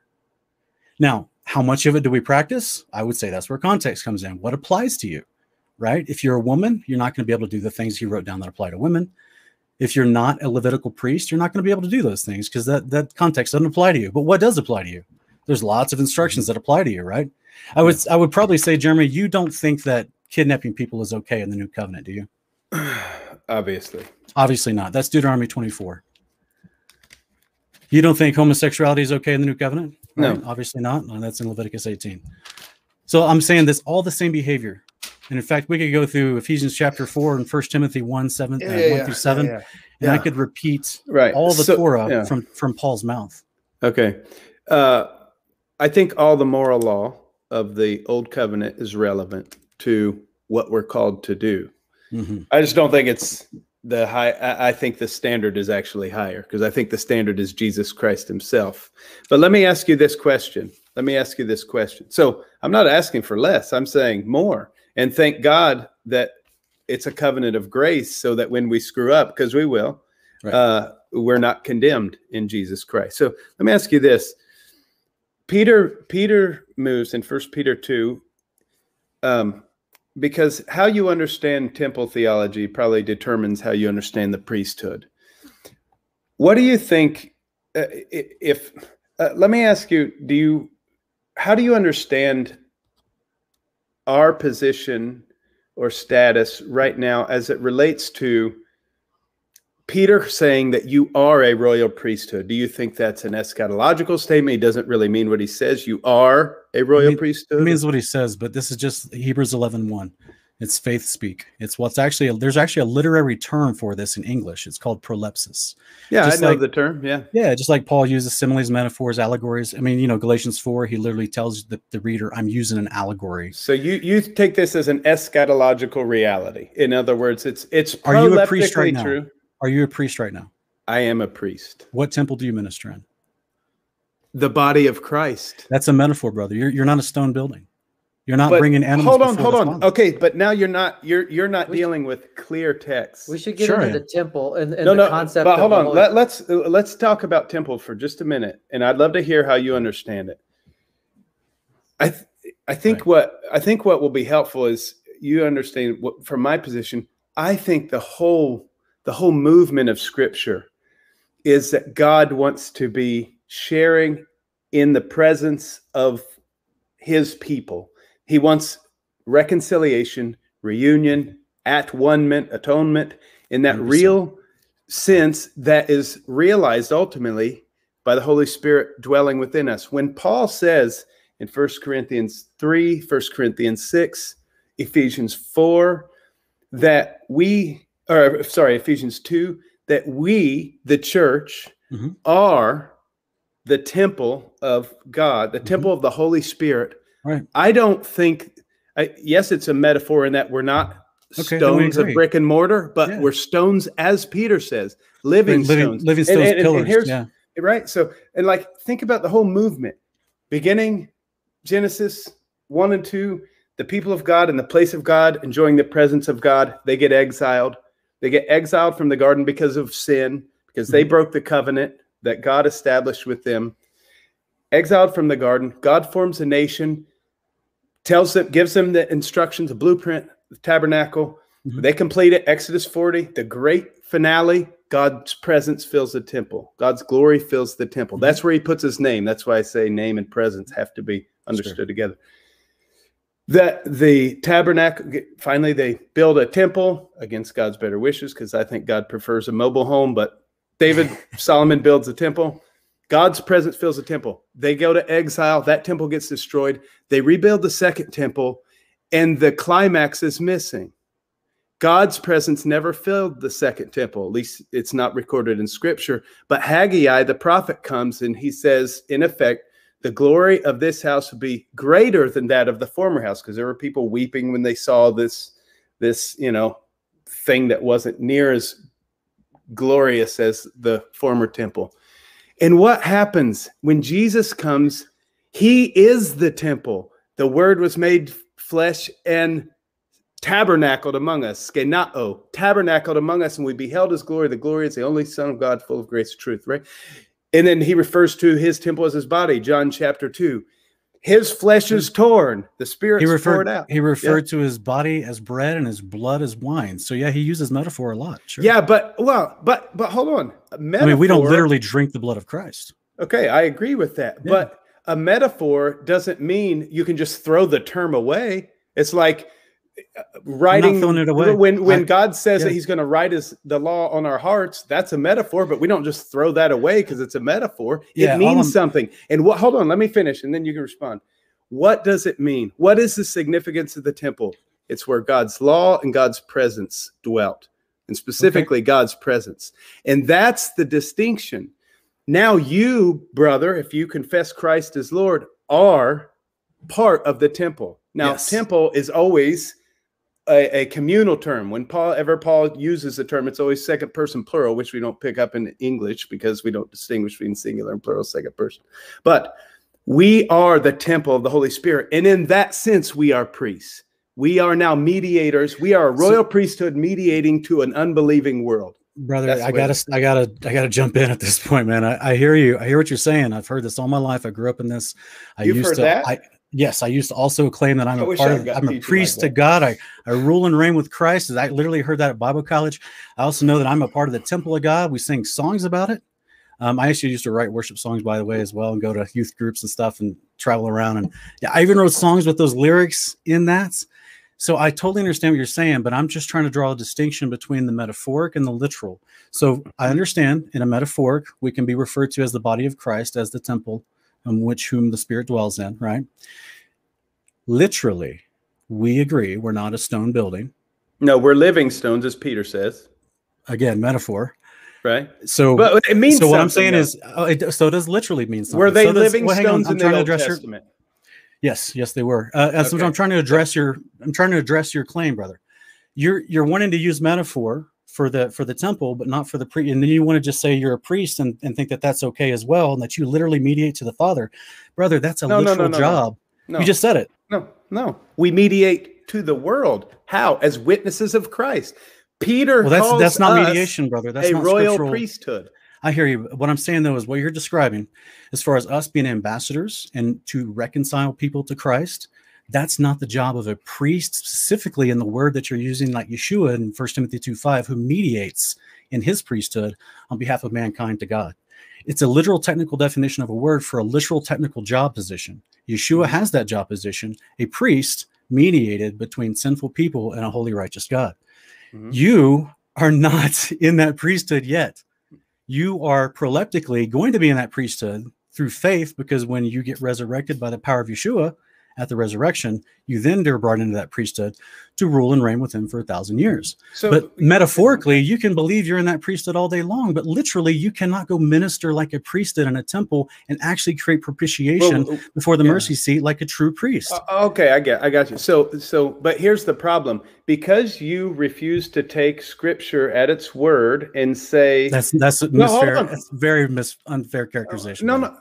Well, but here's the thing: the the concept of priesthood, us being a royal priesthood, and us being a temple, are have to be held together. And if you're Mhm. saying that in the Old Testament they were living stones in the same way we are, you're ignoring the plain movement of text that moves from temple structure to no temple structure. In There's fact, the veil being torn is the whole climax of this temple That's- collision. what what verse tells you the veil caused what you're claiming theologically because i'm going to go to where we do still have a temple and a priest mediating in that temple for us Okay. Well, first of all, there's multiple references. I know you're going to go to Hebrews 10, which is the ultimate, and we need do need to go there.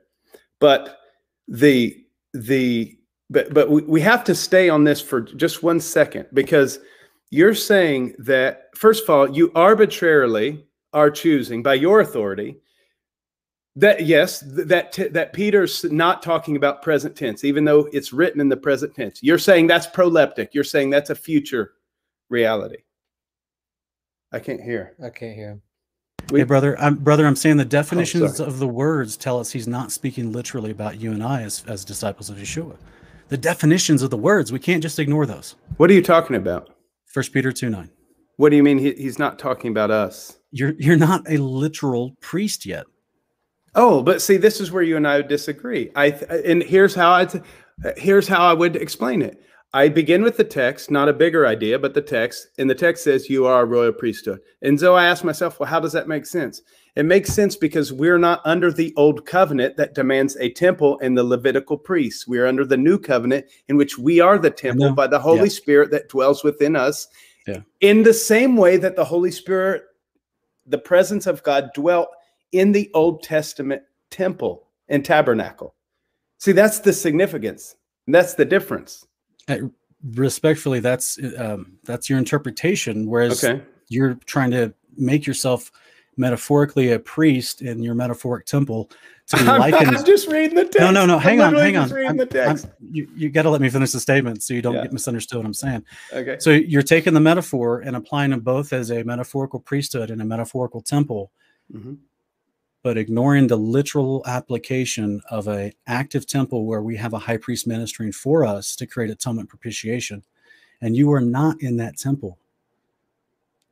Well, well, I I am I'm reading it right here on screen. Let's yeah, let's go to the Let's- scriptures. okay. Let's go to Hebrews eight. Let's do that. Yeah, Beautiful. We're right here in the scriptures, NASB, Hebrews 8, verse 1. Now, the main point in what has been said is this.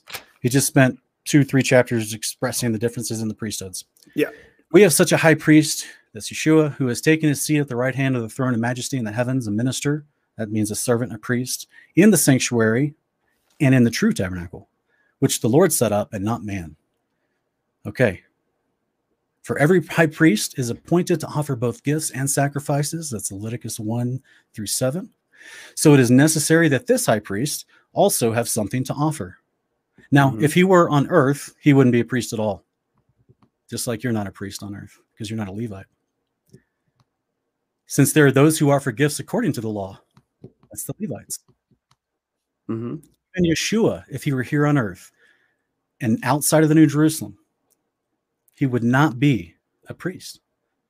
He has the, the only your priesthood that First Peter 2 9 is referring to and Revelation 20, verse 4 through 6 is referring to, is only applicable in the land of promise that you inherit as a result of the covenant, where you get eternal life and you inherit the New Jerusalem. And that's the kingdom of heaven Okay. that you actually live in and are minister as a priest. The text literally tells us right Okay. now, Yeshua was above us in the tabernacle in heaven, Yeah. ministering in his priesthood. And if he were down here on the earth with us, he would not be a priest. Okay, let me ask you this. What temple are we going to minister at in the New Jerusalem? There is Well, no temple. That's the whole point. Let's go check it out. It's in Revelation 21, Revelation 21. verse 22. I actually There did an entire, no entire video on this. Um, as always, one of the ways I teach the audience to look for context is not just the definition of the word, but look up the original language. That it can help you a lot. Yeah. So if we actually go to the original language of what it says, there's no temple in the New Jerusalem, and let's let's go through uh, analysis of the Greek text. I've got my Greek text out. Yeah.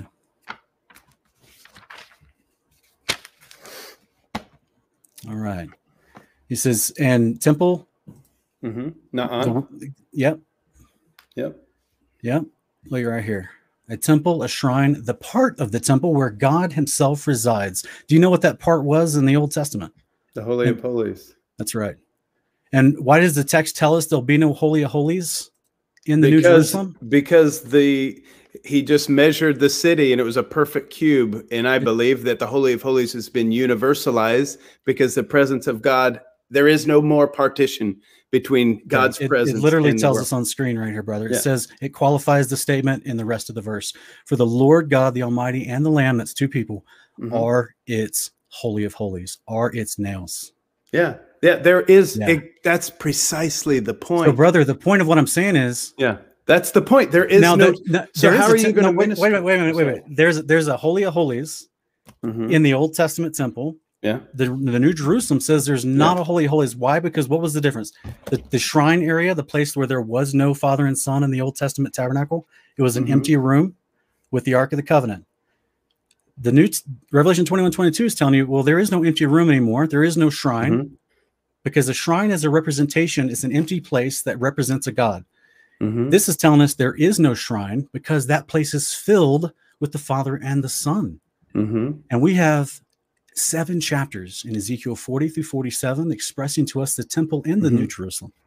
Yeah. Let, let me just, let's clarify. Did you hear what I said, brother?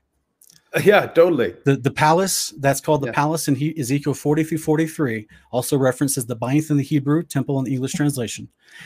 gr- all the, the the bronze altar, the the place where they would the boiling sea, everything that was in the Levitical and Solomon's temple Mhm. is in the New Jerusalem, New Kingdom temple. Ezekiel 47, 12, the river, yeah. yeah. the river of life is even flowing from that mhm. place.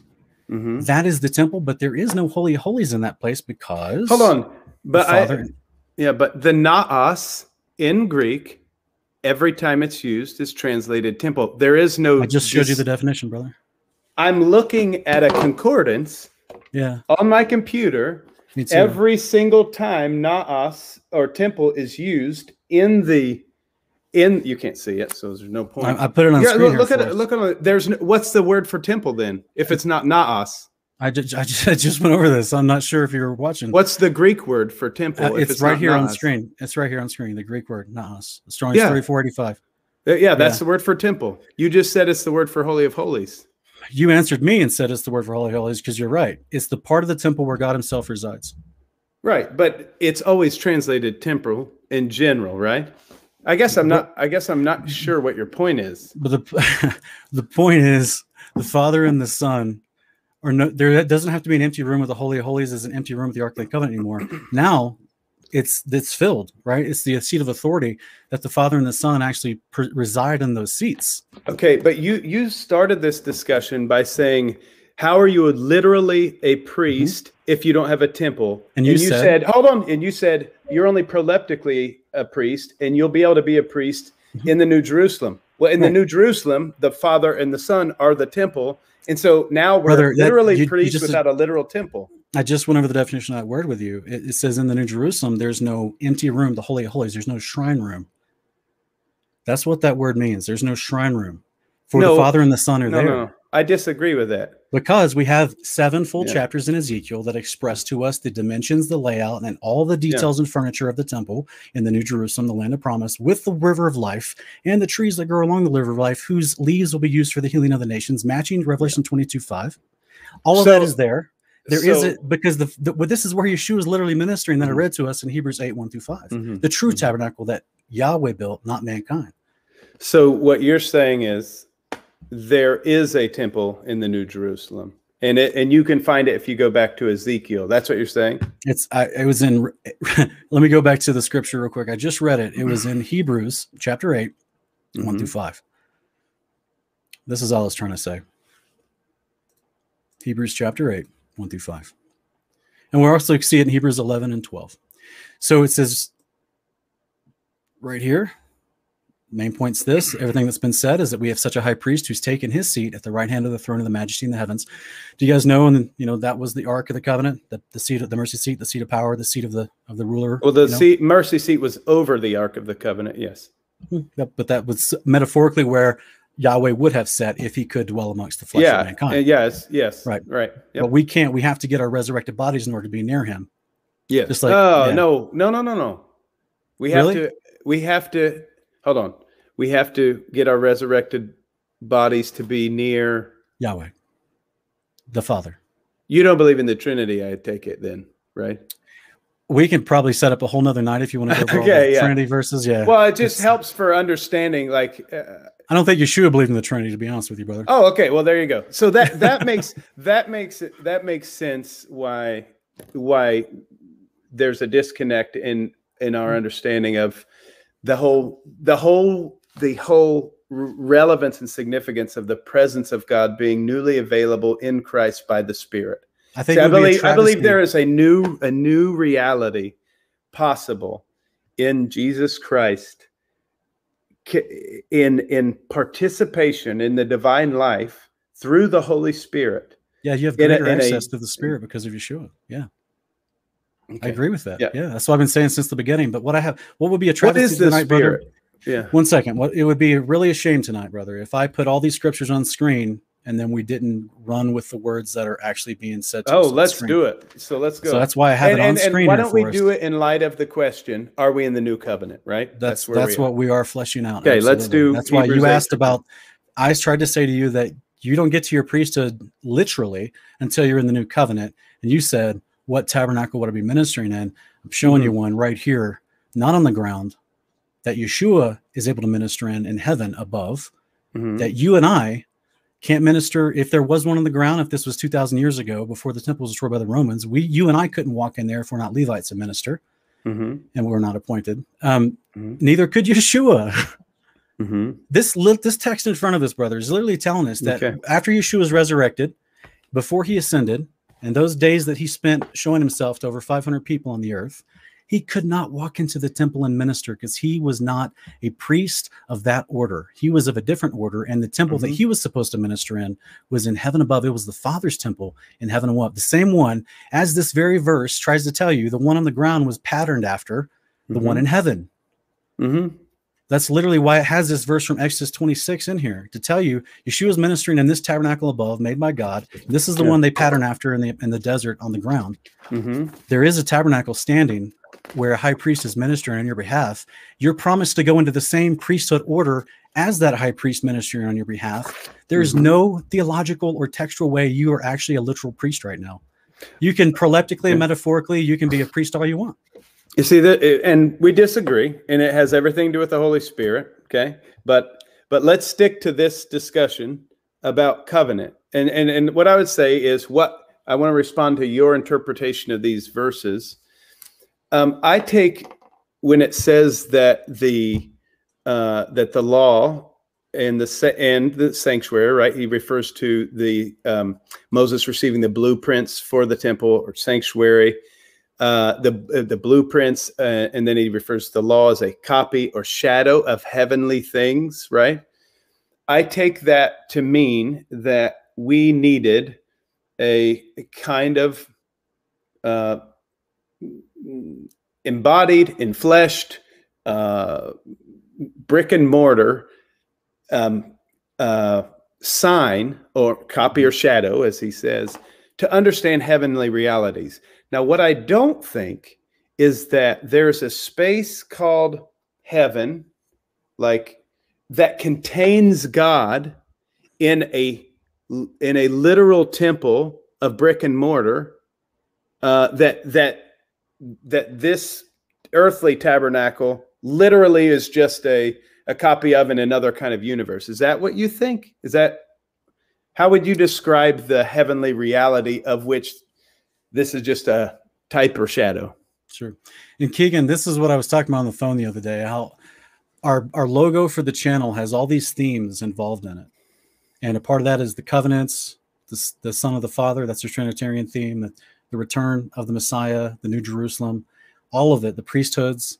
Because what what uh, our brother Jeremy is asking us right now is about to blend into what my shirt says, and I wore this intentionally tonight because this comes up every single time you start talking about Hebrews 8 with someone who does not want to take the words for what they say, which is where is this tabernacle that Yeshua is ministering? Is it just an allegory to express a heavenly concept that's not really happening? Or is it literal?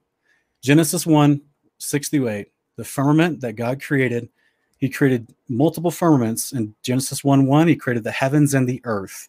Then he starts to fill out the earth in verses 2 through 31 verses 6 through 8 he makes the firmament encapsulating us where we live which is he directly names the heaven this structure the firmament he gives a name in genesis 1 6 through 8 and he calls it the word shemaim the heaven Mhm. because it's this structure that is the rakia in the hebrew that is de- physically defined as the visible arch of the sky a solid expanse divides the waters that were above from the waters that what were below and, and then receded and became the seas what we would generically call our oceans today so this i jokingly call myself a firmamentalist because there's over 500 verses in the scriptures that refer mention describe or use an application the firmament that's introduced in genesis 1 that's why i'll put back on screen here in hebrews 4.14 it's also mentioned and if we go to explaining yeshua and his priesthood it says, therefore, since we have a great high priest who passed through the heavens,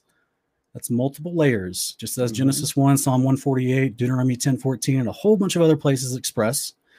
This is a physical structure that he passes through the firmaments, the heavens, to get to where this tabernacle is to do his job.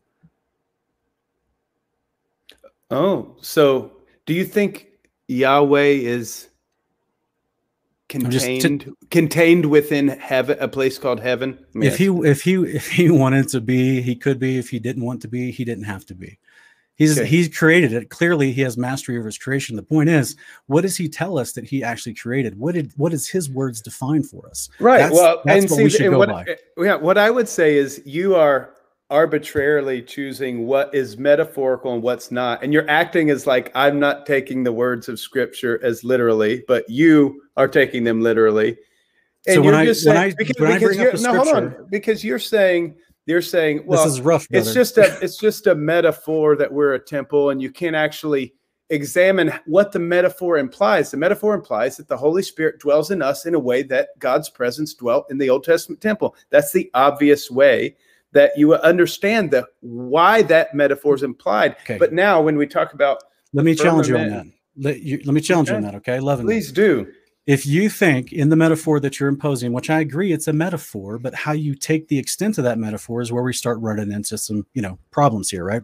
So if you think that the the the metaphor of the temple of us being the temple is so that the Holy Spirit can act in us the same way it did in the temple in the Old Testament, that's what you just exactly said, right? Not act in us dwell in us in other Dwell in words us. Okay, same thing. that's eh, Because no, what's going to happen? It is because I'm about to explain. The holy Spirit, the, the temple was not an animate object we are so it's not the same thing the spirit of god who dwelt in the old testament temple both in the, the desert and the one that solomon built if you as an individual were not clean according to the instructions that you had to be and came before that place you could break out in plague and possibly die yet you're trying to say now those rules don't apply to you and the holy spirit can still move in you in the same way it did back then and you don't even have to abide by those rules you can be unclean you could have Oh no, that, that's not what I said. Oh. Romans eight one through four. For the law of the Spirit of light has set us free from Yeah, the law and death. but There's no you just- you- condemnation. you no, are- that's not because we condemnation. are That- made clean in Brother, Christ. Brother, the cleanness that I'm referring to, the literal definition of those terms in the Old Testament, Leviticus 13, 14, and 15, that all of Israel, even Moses and Aaron, all the priests were required to undergo a physical obedience of lifestyle in order to step near the presence of God in the temple. Otherwise, bad things would happen.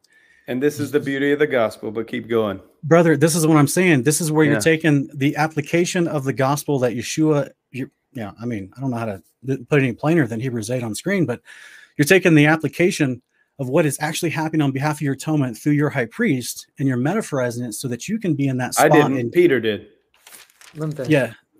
All I'm trying to say is you're in a position now where you have no physical temple that you have to Right. abide by those physical cleanliness laws to step next to the physical power and presence of God. Because That the can- presence let and me- power of God has entered into us by I, the I agree with you. It's called the deposit. It's in Hebrews 8. Yeah, I agree with you, brother. All I'm trying to say is there's a difference in the application, just like there was people who had not cleansed themselves in the Old Testament, and also the Spirit dropped on them in a moment. But there's a difference in a minister, an actual priest who has to go through cleansing to step near the power of God in Which a what- physical temple. Which is what That's why- baptism is all about. Okay, that's why I said in the beginning when you asked, "Is there any example of the Holy Spirit doing what it did in Acts two in the Old Testament?" I said, "There's lots of them," but you didn't want me to bring up those verses because there is lots. There's No, a difference in the application. I, what's Numbers 11, 1 Samuel 12, a whole bunch of other places. There's a difference in the application of the Spirit of God, the power of God to affect change, falling on someone's life versus a priest who has to undergo specific ritualistic cleansing in order to have his mortal flesh be near the physical power of God's Spirit in a Yeah. temple setting. Sorry. Yeah. So we're maybe- ignoring all the context of the Old Testament temple No, definitely we're in not. order for Let us to me- take yeah. the metaphor to where Yeah. you want to take it and say Oh, that no. you're already a priest ministering in a Let temple. me jump in. I, me I gave in. you a whole temple overview. I could have talked about it for two more hours. I'm not ignoring it. But go ahead, ju- Keegan. What's up, in. Keegan? So I want to lay out some concepts of the Holy Spirit, and then I want to kind of hear your your thoughts on that. So Sure, my understanding is the Spirit of God only dwelled in the Holy of Holies in the in the Old Covenant. That covenant was a way that God could dwell among His people, but because they were an unrighteous people and He was a righteous, holy God, He needed this covenant that that required a blood sacrifice of a spotless lamb, in in order to be abiding in that covenant, so that He could dwell with them. Right, and if and, and as you're saying, according to that law, if the high priest in the Old Covenant had any sin or he'd messed up, he literally had a rope tied to him. So if he was in the Holy of Holies and Mhm. croaked, they'd yank him out by the rope because he couldn't walk on his own means and no one else wanted to die. Sure. So Sure. so I, I don't I don't believe that that requirement of holiness has changed in the new covenant because as you were saying before, you do see the Holy Spirit come upon people in in in moments in the old covenant, but then it, you see the Holy Spirit poured out as it talks about in Joel 2, 227 in the new covenant. But the reason I believe that same requirement of righteousness still stands is because God's presence could not dwell in us without us exploding, like spontaneously bursting into flames, like an Incubus song, wi- without the reality of his righteousness being imparted to us, and that we died with him in his death, as Romans 6 says, and that we're mm. raised with him currently in his resurrection, that we are actually seated with him in heavenly places. So Brother, are you literally though? well, well, that's what Paul. That's what Paul I says. This is what I'm. This is all 2. I've been trying to say, guys. This is Yeah. all I've been trying to differentiate. well, well, but here's the Is your- difference. all- this you is a believe in a firm church. you- you- It's that no. It sounds like uh, you've created a kind of dualism or beyond that, so no, that brother. No, Yeah, that's a Gnostic well- term. That's a Gnostic idea. okay. Well, you believe that there that I believe the scriptures and what they say according to their definitions and the words. Okay, used. well, if you believe if you believe that, then you wouldn't be like just like dismissing what Keegan just said. No, it's I- what I Paul, hold on, it's what Paul says in I wanna hear what he Ephesians one and two. He says that you that Christ is seated at the right hand of God, and you are seated with Him in heavenly places. Now you can just dismiss it because that's there's been a lot of dismissing, but but what Bo- does it ways, actually both ways. mean?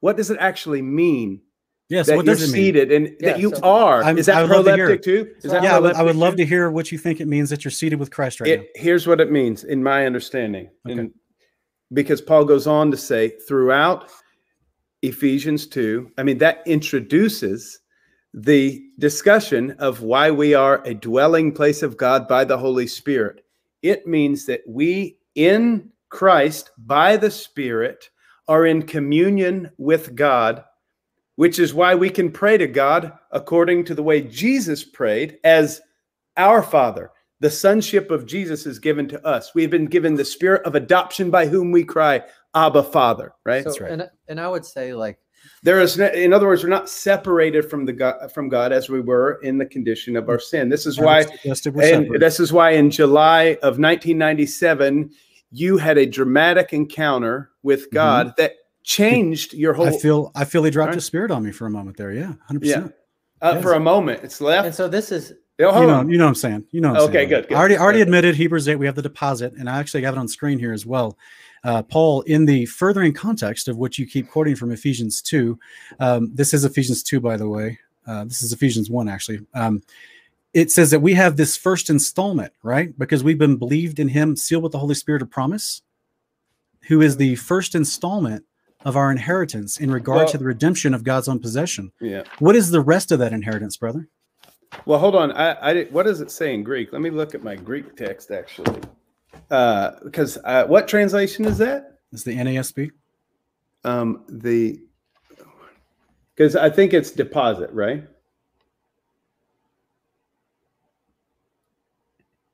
But I would say just what's to what's answer the your- yeah, but- but semantic, to answer your- semantics, brother? What's the rest of the deposit? Yeah. Well, I think the rest of the deposit is our Of the inheritance. glorification. Oh yeah, Okay. is our glorification. So then, what is that?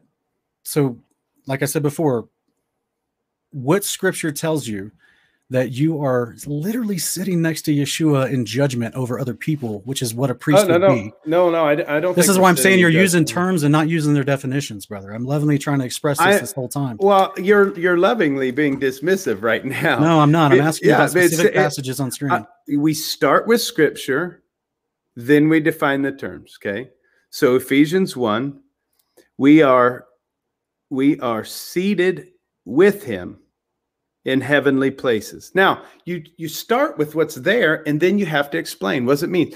Now, I obviously it, see the reason you can't you can't just take that as what it says is because you believe that God is in a different location up here in a place called heaven. But what does it say in Where- what does it say in second what does it say in, in second chronicles heaven's in us. who is able to build a house for God and for the heavens and the highest heavens cannot contain him You think God's Sure, sure. contained in it? no, a I heaven? already already explained that. He explained what he made. He doesn't have to be contained in it, but that's Yeah. what he made for everything to, for this story to unfold. totally. So I'm going to take his descriptions of what he made, and I'm going to go with those according to their definitions used in context. okay, and he And, and, if, you as, and, and I got to address this because I'm I've never heard this Yeah. before. I'm kind of blown away. Keegan, did you just say that heaven is in us?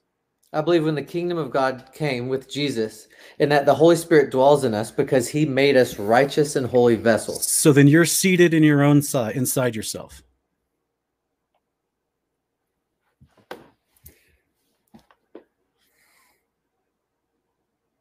that doesn't represent what my thought process, but So, so my my belief is that the Spirit of God is in us, Yeah. and that we are also seated in heavenly places. So I believe the kingdom of heaven, it, because God is in heaven and He is in us.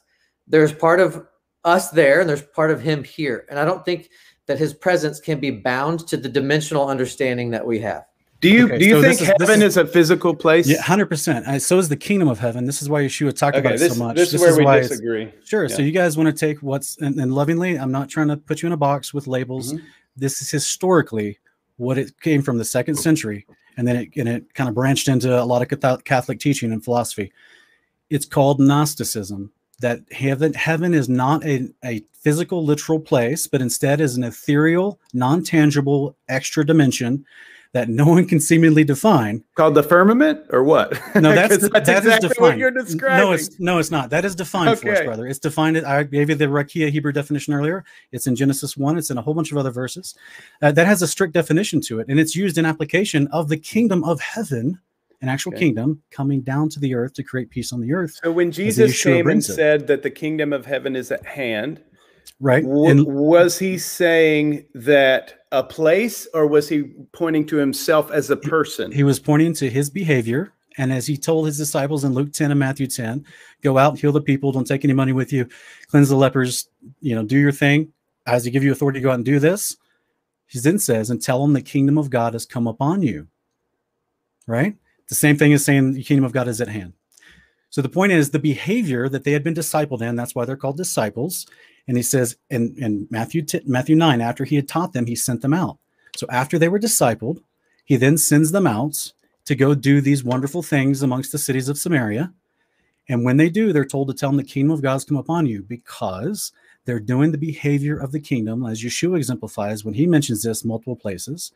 That he says the kingdom of God has come upon you or is at hand. But then he gives metaphors and parables about the literal physical kingdom of God that descends to the ground. We see a great explanation of that in Revelation and Mhm. also in Isaiah and in Ezekiel and in Jeremiah. Mhm. We get wonderful depictions of a literal physical piece of land. It's literally the inheritance I mentioned earlier. And I said, What's the rest of the inheritance? Because we're resurrected and glorified and taken to our land of promise. That's a physical, literal place. You're not, brothers, respectfully, you're not taken, you're not resurrected and then taken back into yourself. Like that is literally I incom- did, incompatible. no one, no one thinks that. That's Okay. a misrepresentation. Yeah. well, that's what I The- was. the, that's uh, the question. The direct question I asked him was given a moment ago. So okay. I'm just so trying to understand where you guys yeah. are coming So from. And what I'm hearing okay, is you're yeah. Mm-hmm. coming from a very philosophical, interpretive stance that takes all the literality out of scripture. Even when I put words on the screen and I say, look, what temple and tabernacle is this referring to? And you're like, oh, it's, we are Well, the temple. and, and I'm like, I oh, mean, Jesus yeah, is, Yeah, and I and I would just say you are not taking the literal words of the text, and you're taking a very esoteric, p- that's, that's particular complete view of of what I've been saying. Okay, well, I mean, it's just it's no different. I mean, you're you are choosing what to take literally and what to take metaphorically, and we all have to interpret the text. It's not like we're all going to come to it and come to the exact same conclusion. But I would say you are your interpretation is is know it's, it's not what you think. esoteric. Uh, okay. Be- be- I don't know how, I don't know how going by definitions of words and trying to you're a keep them in the context of the past. right? Like That, that doesn't mean anything. That's not a thing. That's just a No. joke. All I'm trying to say is if I'm taking the script, the definitions of words in scripture, and I'm trying to apply them in the context That's spoken of, exactly what I'm doing. that's not esoteric, brother. That's literal reading comprehension. No, no, your conclusions are esoteric, not your intent. I How think is taking the is good. definition of a word esoteric? The, but but that but well when you put when you phrase it like that, it's obviously not. I'm saying the conclusions you're coming up with. I mean, they, they just seem they What is- seem so foreign. Esoteric just means kind of idiomatic. uh, uh, Sure. unique, Since- right? It's like Sure. it, it's obviously it's obviously not it, it- it's it doesn't it doesn't fit into a common understanding. You would ad- admit that. I don't mean it in a derogatory way. I just mean it And it's like it's like you are under no no counsel. You just you're taking Brother. your interpretation. That's huge Your assumptions you're making right there. Look, I don't know how to. I've, I've, I'll be honest with you, brother. I've, I've never spoken with someone where I literally give definitions of words in the scriptures, and I get, I'm being told that I'm not taking them for what they say. I've been called too literal, and if you were to be saying that, then I would be like, okay, you can believe that. That's fine. I don't think you're literal enough. I think you're Okay, you're literal so- when you want to be and metaphorical when you want to be. All right, Let me uh, let me ask you this. Let me let just a- ask you what you think about your to the original question. What if we are if we are not under a new covenant? Can you just I would just love to hear you explain Hebrews 8 through 10 and then, you know, in whatever capacity you want to. Oh, sure. 8 through 13 really. Uh, Yeah. yeah. I, I love Hebrews eight thirteen. Oh, I said eight- Hebrews 8 through 13. I was talking about the chapters, but and by the way, I, I I don't want this to come off as offensive. I'm having a really good time. This is a joy to me. So Yeah. Yeah. No, it is too. Don't get me wrong. I, I just have to, you know, when you know, when I'm when I'm when I'm Yeah. trying to do my due diligence and present words and definitions and I'm being told I'm being spiritual or esoteric, I, I struggle to understand how you're making those connections. But I'm gonna put this on screen and I'm gonna show you right here. Mhm. And when he said, that's Yahweh speaking, because he just quoted Jeremiah 31. And when he said, a new covenant, by the way, that word covenant's not in the original text. That's actually inserted, which is why it's in italics in the NASB. But when he said a new covenant has been made, a, a- a new covenant, he has made the first obsolete. But whatever is becoming obsolete and growing old is about to disappear.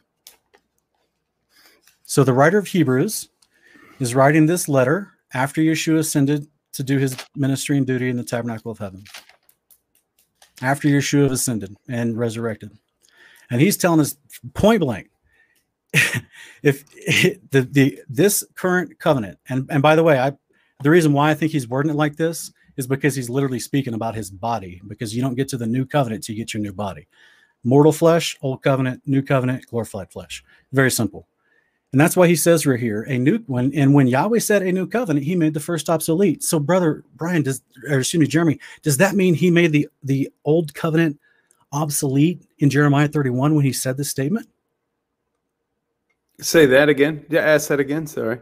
Let's look at the first part of this verse. Uh, I just didn't hear you. Okay.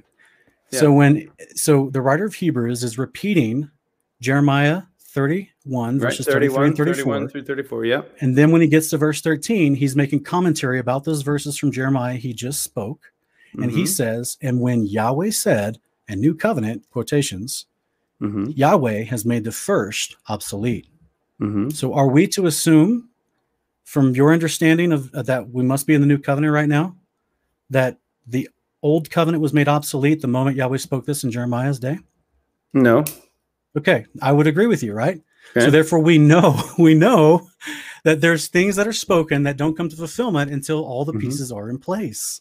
Okay. But you can speak about them and just like the writer of Hebrews is speaking about them in this moment as well the moment he mentioned to Jeremiah the prophet that he was going to do a new covenant, he made the first one obsolete.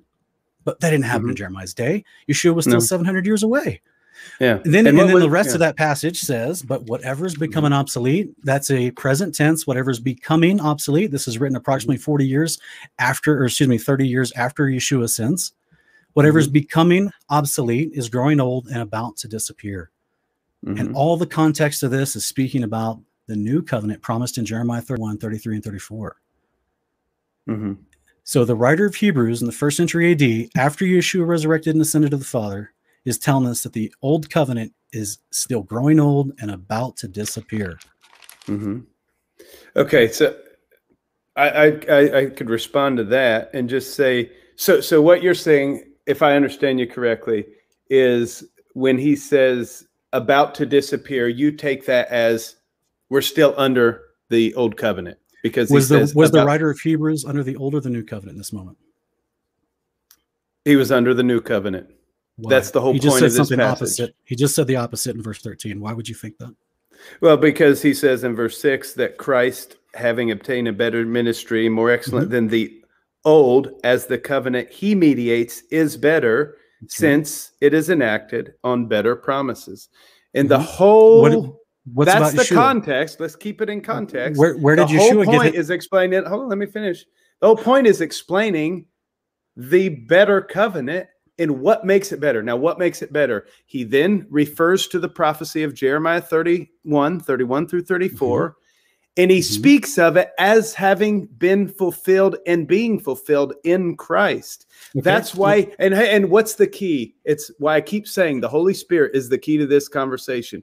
That's Okay, what he goes on. uh, That's what he goes on to in verse ten, uh, in chapter ten of Hebrews, and he says the Holy Spirit says by a single offering he's perfected for all time those who are being sanctified, and the Holy Spirit also bears witness, bears witness to us.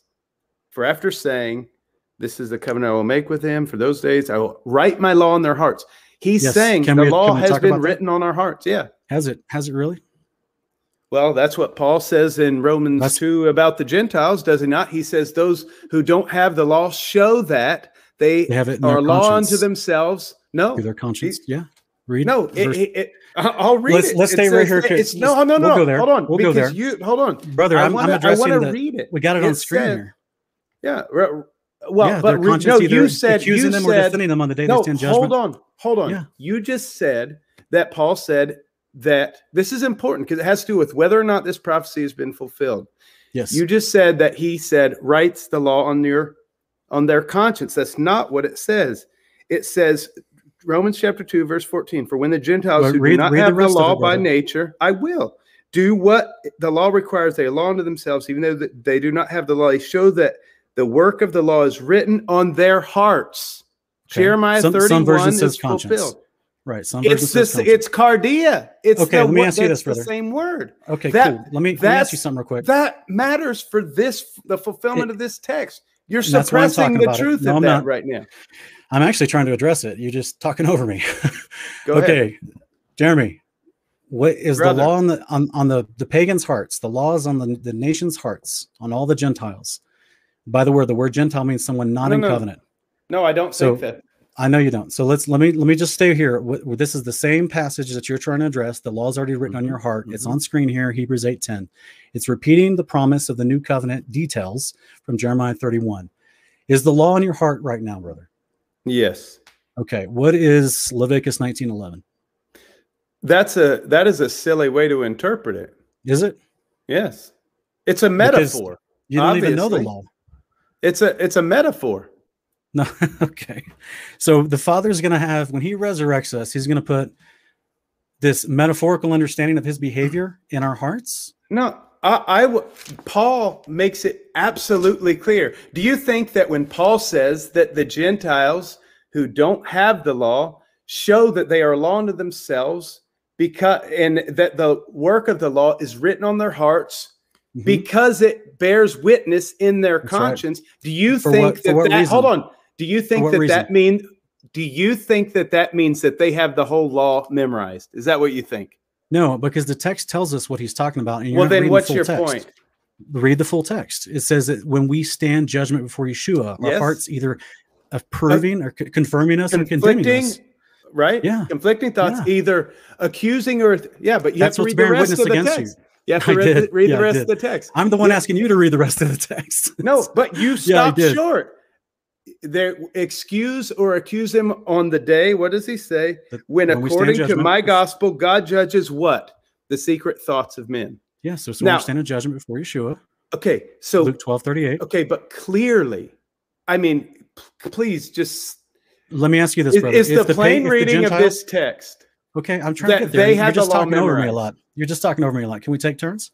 yeah go for it If you're claiming that the, all the Gentile nations already have the law written on their heart, not claiming that okay, Not claiming that. I'm Because saying Paul- that all okay, those me- under me- the new covenant have the Brother, law written on. me- this is what I'm claiming. okay, I, I heard that multiple times. So it's the writer of you Romans chapter two. misrepresented my position. Okay, well then And- I'm trying to expound to better understand your position. Let Okay, me please get yeah. to it. Romans chapter two. Paul, the same author, also wrote Ephesians chapter two. Mm-hmm. Right? We're in agreement with that, right? we agree. So let's go to Ephesians chapter 2. And I'm going to, I'm to put some up on the screen for us. All right. So here is the idea of what it means to be a Gentile or a part of Israel and covenant. And you are in the new covenant, right? You have the king of the new covenant that you're in is Jesus Christ, the king of Israel. Are we correct? Yes. All right. Paul also says in Ephesians 2:11, therefore remember that previously, that means before their conversion, you, the Gentiles in the flesh, who all are called uncircumcision by the so-called circumcision, a group of, of Jews who really care about circumcision a lot, which is performed in the flesh by human hands. Remember that you at that time were separate from Christ, excluding from the excluded from the people of Israel Mhm. and strangers to the covenants of the Mhm. promise, having no hope and without God in the world. But now, here's the turning point because they've converted to discipleship in Christ. But now, in Christ Jesus, you who were previously far away have been brought near by the blood of Christ. Brother, this is grafting in, as he explains in Romans Mhm. 10 and 11, and also Exodus chapter 12 and Numbers 35 explains as well.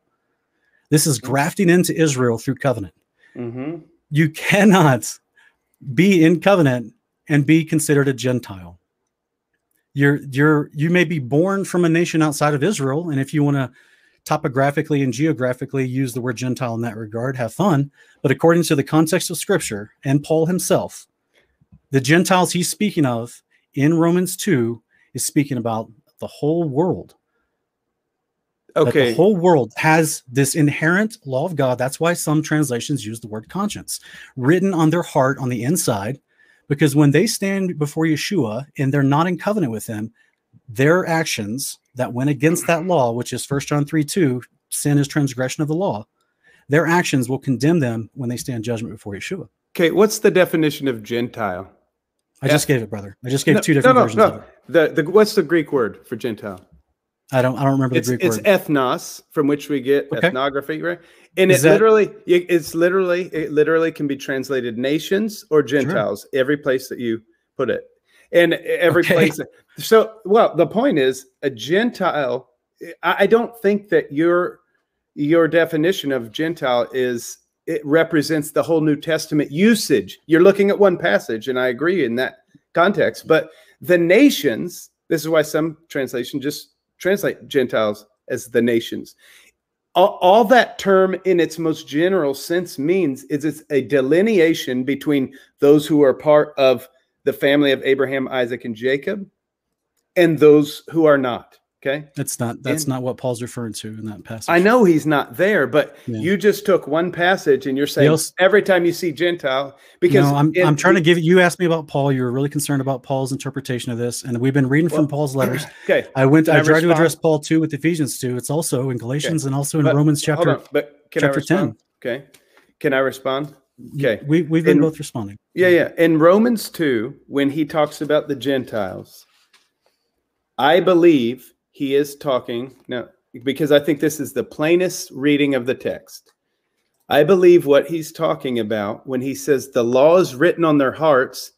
I believe he's talking about the same thing Jeremiah said would happen under the new covenant and what the author of Hebrews is saying is happening in light of the new covenant that he's introducing. Now, when I first referenced Romans 2, I was saying that that this text in Hebrews 8 and Hebrews 10 says that the law would be written on our hearts and you took that to mean that we would have the whole law memorized. Now, I, I think that is What is that what is what is Jeremiah thirty one? Let's go to Jeremiah thirty one real quick because we got to get the context of this. of the Yeah, promise of the yeah. new covenant. And yeah, I'll quote it for you. I know it. He says that no longer will they teach one another, saying, Know the Lord. They will each know me from the least to the Mhm. greatest.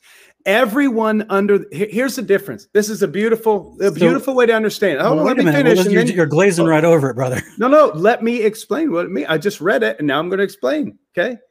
Under the old covenant, not everyone who was circumcised knew God. Not everyone obeyed. Not everyone believed.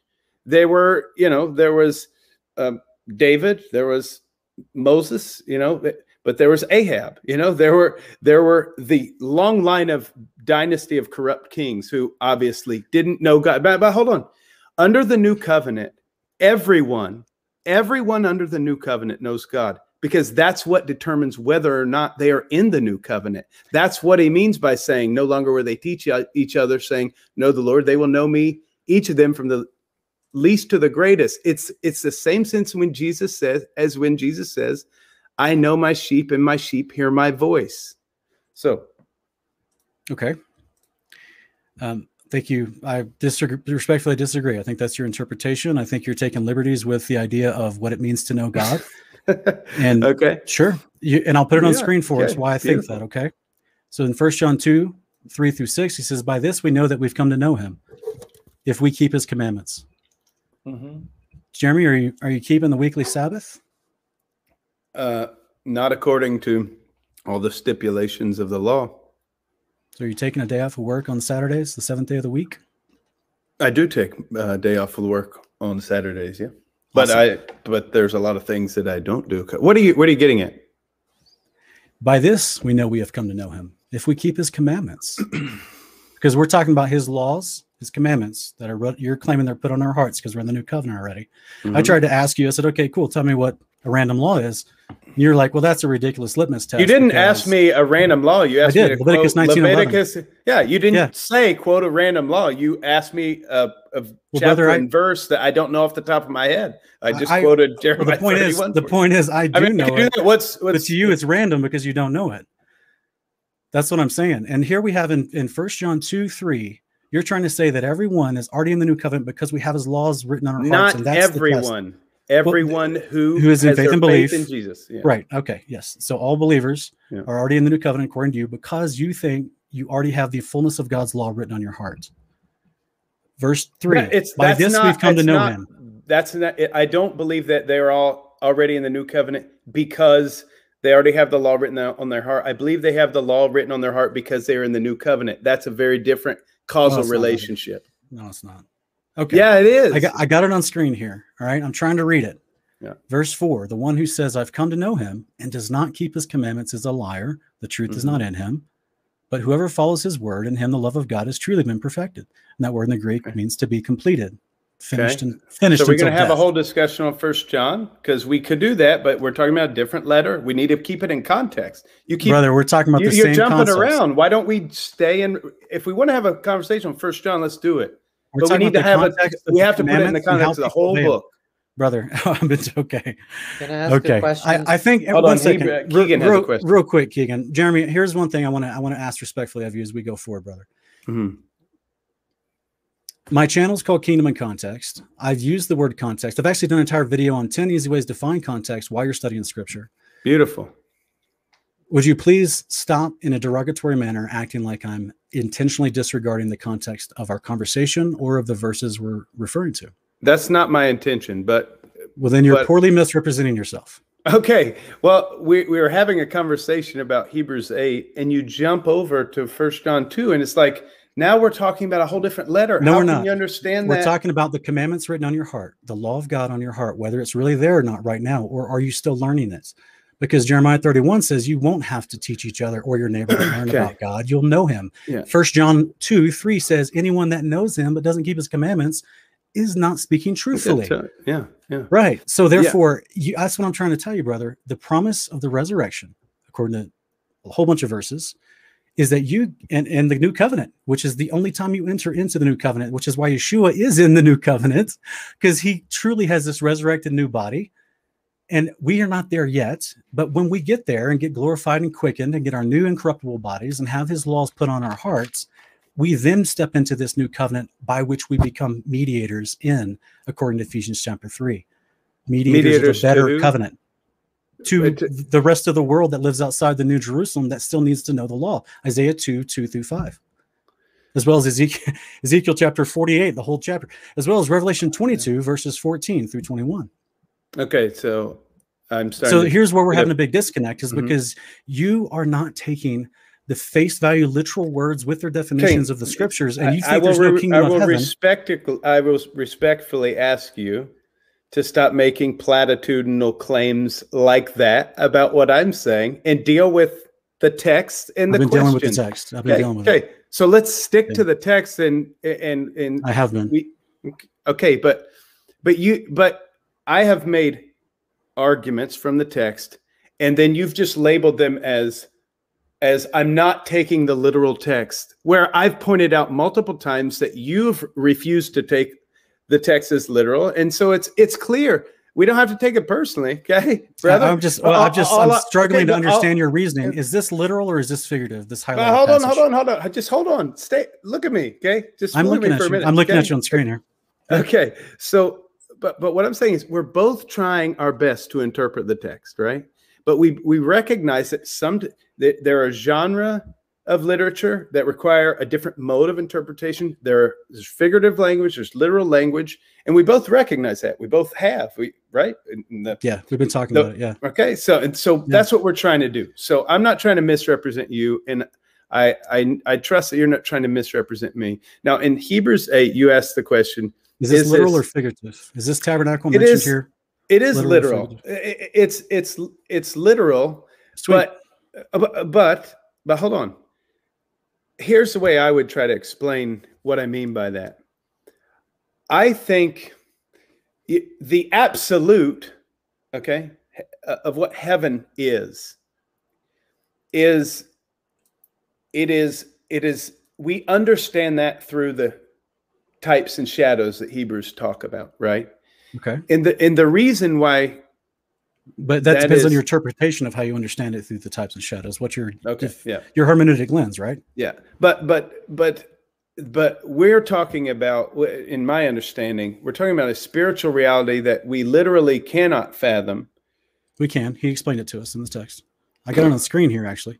Okay, that we couldn't fathom apart from the narrative history of Israel.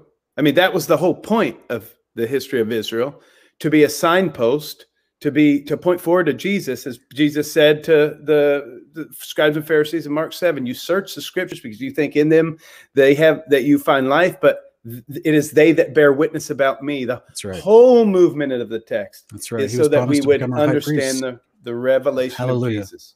Right. So so that's the way I understand this this reality about uh, uh, about the the tabernacle is referential. Everything, the sacrificial system, referential. The priesthood, referential. It is all pointing to a heaven reality that then came in the person of Jesus Christ. It was the what obviously you don't agree with, but you may be familiar with the category that may represent my understanding Mm-hmm. It would be an inaugurated eschatology that Jesus yeah. began the the last days, and you know it even you know even talks about in uh, yeah fancy I mean, words aside. I actually think there's a lot of proof for that t- idea in Scripture. Yeah, yeah. Okay. When, especially when you read like the old older literature of the Hebrews uh, in the Old Testament, they talk about the last days, and yeah, 100. percent I agree with you. Yeah. Yeah. So so I guess the I guess the big you know the big point of contention in the discussion is I, I don't see how Hebrew, like the whole of Hebrews um, 8, 9, and 10, are not declaring that Christ, as the, I mean, you do say he's a mediator of the new covenant. He is the mediator of the new covenant. And I just don't understand how it is that that's not efficacious now and how, how he's not mediating. I mean, even like he's, you know, mm-hmm. to quote First John, yeah. that if we confess our sins and we he is faithful mm-hmm. and just cleanses uh, forgive us right. sin cleanses fallen righteous he is our advocate before the father he is right. at the right who, hand of god who brings us into the new covenant uh well uh, Jesus brings us into the covenant by the Holy Spirit. That's, That's right, hundred percent. And because okay. the same Spirit of power of God that worked through Jesus to raise His body to a glorified, incorruptible body. Yes. Revelation three five. He's going to call our names out before the Father and the angels mm-hmm. and raise us to eternal life on the day of the Lord as well, the day yes. of His return. Yes, the same Holy Spirit that flows through the high priesthood position. That's that is the process the Father assigned in the Old Testament. Is mm-hmm. the same process that He's using in his priesthood of a different order, same instructions of priesthood, just a different order, one not based on genealogy and in a different temple building yeah. structure. He gets to announce atonement, clears our sins away, raises us to eternal life, gives yeah. us the beautiful yeah. promise of the inheritance of his eternal behavior written inside yeah. of our being so we never sin again we're never yeah. under the law of sin and death again and brings us into what i have on screen right here the Yep. New Jerusalem that comes down out of heaven, brother, this is a process being described to you. If you bought a couch from IKEA and you read these words and replaced the words heaven and the words firmament and the words New Jerusalem with the words cushion and couch pillow, this is an instruction manual. This is a detailed description of a process that's happening right here, brother. Is this literal or is it figurative when the Father tells John in his revelation that he's going to have an entire city coming down through the firmament, the heaven? Is that You're literal or figurative? Is it I don't. I don't know. I'd say I don't know. I, I'm not opposed to it being literal. I'm. I'm not opposed to. Uh, I'm certainly not opposed to that being literal. Yeah, this is what Yeshua called the kingdom of heaven. Yeah. Well. Uh, okay. Because the kingdom of heaven is not always referred to as a place. I think even in the Lord's prayer, when when Jesus says to pray, "Your kingdom come, Your will be done on earth as it is in heaven," That's right. I, I I think that it is more than a place. I'm not. I don't think it's not a place. Don't get me wrong, but I think it is also. And there's. I'm not alone on this, but the ki- mm-hmm. kingdom could also be interpreted reign or kingship. So wherever Jesus is obeyed, there his kingdom is, and that's the sense in which I believe he is saying, "Your will be done on earth as it is in heaven." So when the the Son of Heaven comes to earth and calls his disciples to him, and those disciples obey him, wherever that is happening, God's will is done. And in that sense, we become a kind of parable for the kingdom that is to come in its fullness when Jesus returns, which I think maybe we believe, agree with. Uh, maybe we That- agree. that's on what that. Yeshua talks about the gospel of the kingdom of God. He taught his disciples the behavior of the kingdom of God. This is the covenant terms. This is what was given to everyone in faith and belief all the way back to Adam.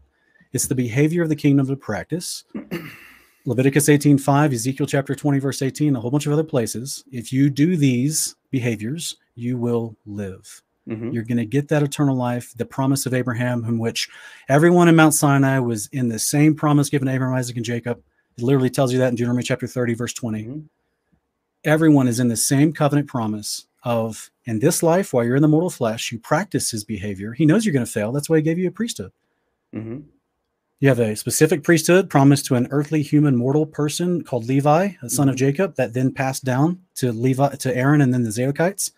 And then you have a different order of priesthood, just like the one that uh, Abraham tithed to in Genesis 14, the Melchizedek order. Mhm. That's the order that Yeshua steps into because that one's not dependent upon being a specific lineage of genealogy. Mhm. So that one, you just clearly have to do the behavior of the Father in order to be able to be in that priesthood. Yeshua exemplified that perfectly. That's why he is the high priest of this tabernacle in heaven, a literal physical place directly above your head. God is closer to you than some ethereal, nondescriptive place. He's literally above you. That's where the angels come from when they come down to the earth. He's ministering in a true physical tabernacle on your behalf, brother, to make atonement for you. When you came to Christ, when you came to your confession and repentance of sin, he was in that tabernacle ministering on your behalf for you to make that possible. Yeah, see, I, I would take the the cross as the place where atonement was made. That's not the Father's process. That's where he gave his life selflessly to get to his priesthood. But that's not the process the Father outlined in scriptures of how atonement's made through his his behavior. Well, if you understand Jesus' body as the temple in the way that he referred to it, uh, then then you could under and what I believe what Hebrews 10 is saying when he says that the temple was the curtain was torn, that is Jesus' flesh, his flesh, right?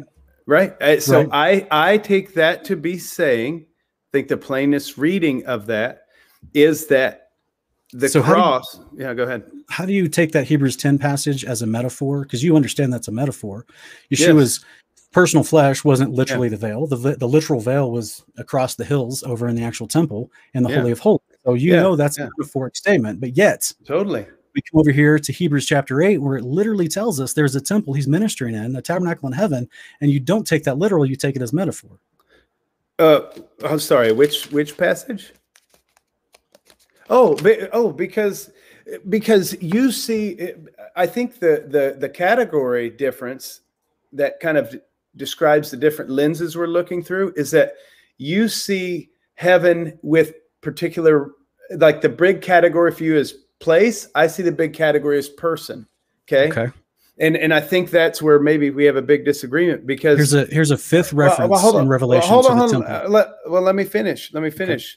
When when like you got to ask the question. So why? Let's stick to Hebrews for a minute.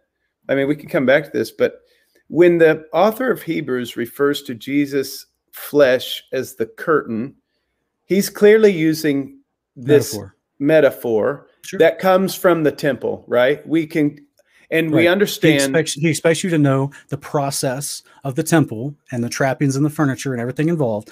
That the writer of Hebrews expects you to know the Old Testament to get that metaphor. Okay. Yeah. Right. And and and and you know when Jesus was crucified, the curtain was ripped from top to bottom, right?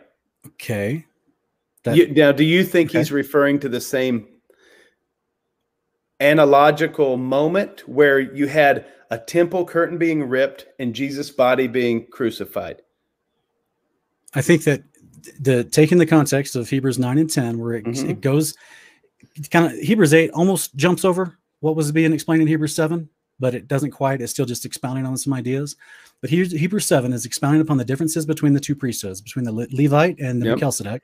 He Mhm. then goes in Hebrews 9 and 10 to go and expound further into those differences by explaining the Day of Atonement requirements of the high priest, how he had to make atonement for himself and for his family before he could atone for the entirety assembly of Israel. Mhm. He's referencing Leviticus 16.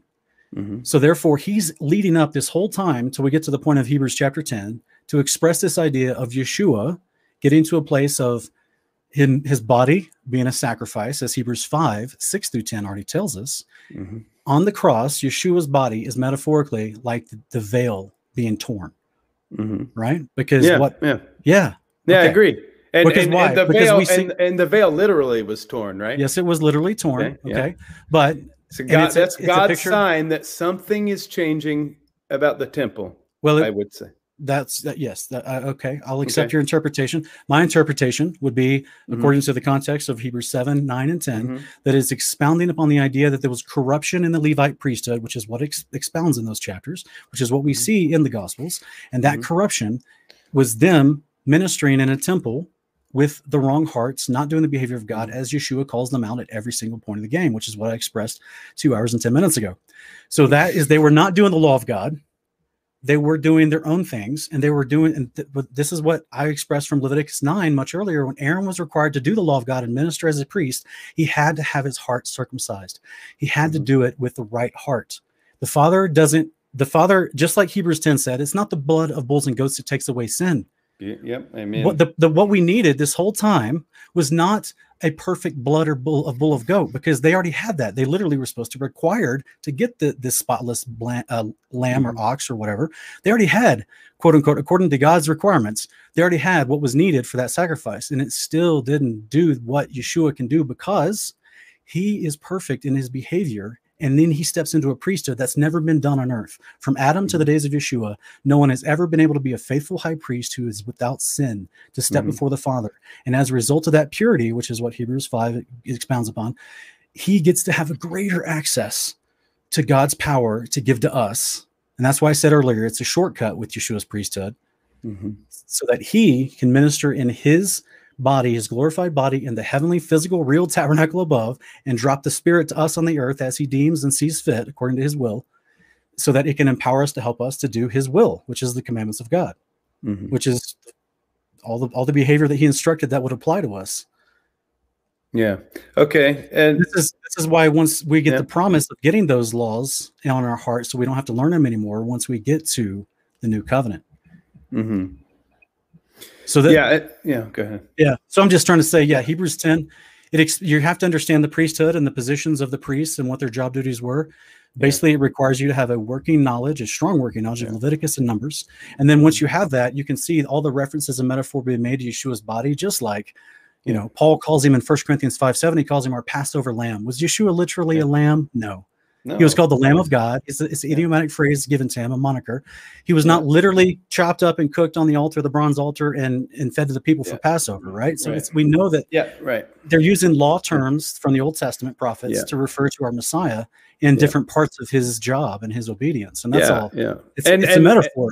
It, well, uh, I mean, it is a metaphor, uh, but but but you know, it's again in that sense that I quoted from Mark 7, the scripture's all about him, or Luke 24, that he went back and basically had this long Bible study with his disciples after the re- resurrection. He showed them all in the law and the prophets and the Psalms that were written about him, right? So all of these word pictures were instituted by God himself so that in the old covenant, so that the gospel would be understood and that Christ would be recognized. I think you agree with that, right? Um, sh- sure. I mean, yeah. Okay. Okay. Yeah. Okay, so but, Loosely. I mean, I don't want to pick it apart, but loosely, yeah, I get what you're saying. Yeah.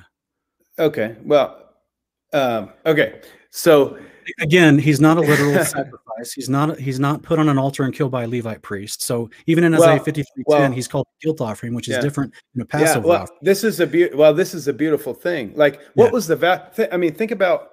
I mean, it's quoted in in even Hebrews ten, and the prophets pick up on this. Even in Samuel says, God. It's not like God ever delighted in sacrifice, right? So, what is the point of the sacrificial system? It's says to have a meal with the Father. Yeah. In fact, Well, hold we on, hold on, hold on, hold on. That quote. Oh, so- yeah, but multiple times throughout the Old Testament and here rebellion? in in Hebrews 10 that it, says sacrifices and offerings you have not desired, right? What Let's did God pa- desire? Let's read the passage because there's a Yeah, there's a okay. here's where we have to study the text hold on, well, I let you let me just finish here because because I want to I want to go through the text actually to all the way to verse 10 of chapter 10 and read it.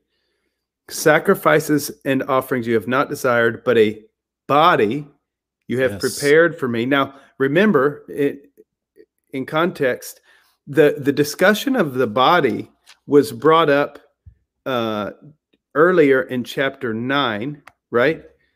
When he starts, he introduces the idea of a will. Remember, he says he's a mediator of a new covenant, verse fi- nine, verse fifteen, so that those who are called may receive the promise of eternal inheritance. Uh, uh, uh, so, for a death has occurred that redeems them from the transgression committed under the first covenant. For where, where a will is involved, the death of the one who made it must be established. For a will takes effect only at death, since it is not in force as long as the one who made it is alive. Therefore, right. even even the first covenant was Right. not was inaugurated. Not even the first covenant was inaugurated without blood. And I take that to be leading to his, the whole logic of that is saying that Christ inaugurated the second covenant by his blood. So he goes on, He made chapter 10, verse does that make it nine, verse 6. Uh, Yeah. uh, verse you're, 6 You're not dead yet, though, brother. but but Christ is and raised That's from I the already dead. said. That's Yeah. what I already said. He entered into the new covenant Yeah, yeah. because he gets the okay, promise of yeah, the covenant. I, I see what you're right, saying. but I, you like, I are not there yet. Yeah. Okay, okay, but Yeah. but he's but he is currently the mediator of that covenant. He right, he bring he t- makes atonement for us so he can bring us into the new covenant at resurrection. Huh? Okay, 100%. I'd say I this is with you. where. Well, well, we good one. Uh, we we just disagree about a time issue here. Okay, but but I but but hold, but hold I- we disagree about the, Well, the, the definitions of the words. okay, but hold on. Well, We really do. Well, I mean, We how really how generic of a thing could you say? I mean, that I, am just sorry, man. I tried where, to. where do we even begin? But hold on, let me finish reading this passage. In burnt offerings and sin offerings, you have not you have taken no pleasure. Then I said, Here's what God wanted: not sacrifices and, and burnt offerings, a body you have prepared for me. For behold, I have come to do your will, O God, as it is written in the scroll of the book. What does God want? It is not sacrifices, it is what he wants people to do his will. That's what made Jesus' life an acceptable offering to God. He did the will of God Mhm. perfectly throughout his entire life. But then it goes Brother- on. Just brother, want to read just- the verse. You misquoted 10. something just then. What you did I just mis- you missed- misquote? You said that God. Sorry, I'm not- doing most of this from memory, so I should I, be. I hear you, but the the passage says that God does not take delight in sacrifices for sin. Sacrifices and offerings you have not desired, but a body you have prepared for me. Keep, keep reading the next verse. In burnt offerings and sin offerings you have taken no pleasure. He, ma- he takes he makes two For- statements For sin offerings. for sin you know what- offerings. do you know what sin offerings are? There's a different. There's multiple offerings listed in Leviticus. Yes, and he just listed generally sacrifices and offerings And Mhm. now he's saying burn offerings and sin offerings. Okay, so if that's the no way, pleasure. if if we're gonna, you know, I'm not saying this to be tongue in cheek, but I, I literally don't know how any other way to it- compare these two verses right here. Okay, so if that's the way that we're gonna interpret Hebrews chapter uh, chapter 10 that you're reading, I'm not And- interpreting, I'm just reading it. Well, what you're saying is you're you're claiming that the Father doesn't delight in sacrifices as a whole. Yet we just read two chapters earlier in Hebrews chapter eight, verse three and four. Yeshua is in heaven offering sacrifices and gifts in the tabernacle in heaven. And I got on sorry, screen right sorry, here. Sorry, re, yeah. I got go on to screen that, right- Go to that. Go to that verse specifically. Okay. Um, You you think that, that you think Jesus is in heaven literally slaughtering lambs? Is that I'm just asking. what do what do you see this? What do, what do you will you just read that for me? Just humor me and read that for me. A minister in the sanctuary in the true tabernacle, which the Lord sets up, not man. For every high priest is appointed to offer both gifts and sacrifices. So it is necessary that this high priest also have something to offer. Now, if he were on earth, he would not be a priest at all, since there are those who offer gifts according to the law. Where, where does it say that he is in heaven right now, uh, slaughtering lambs and offering them to God? Right here, he's in the sanctuary in heaven, and it's explaining the priesthood whoa, that is. whoa, whoa. Baby, I, I, I'm trying to explain it to you.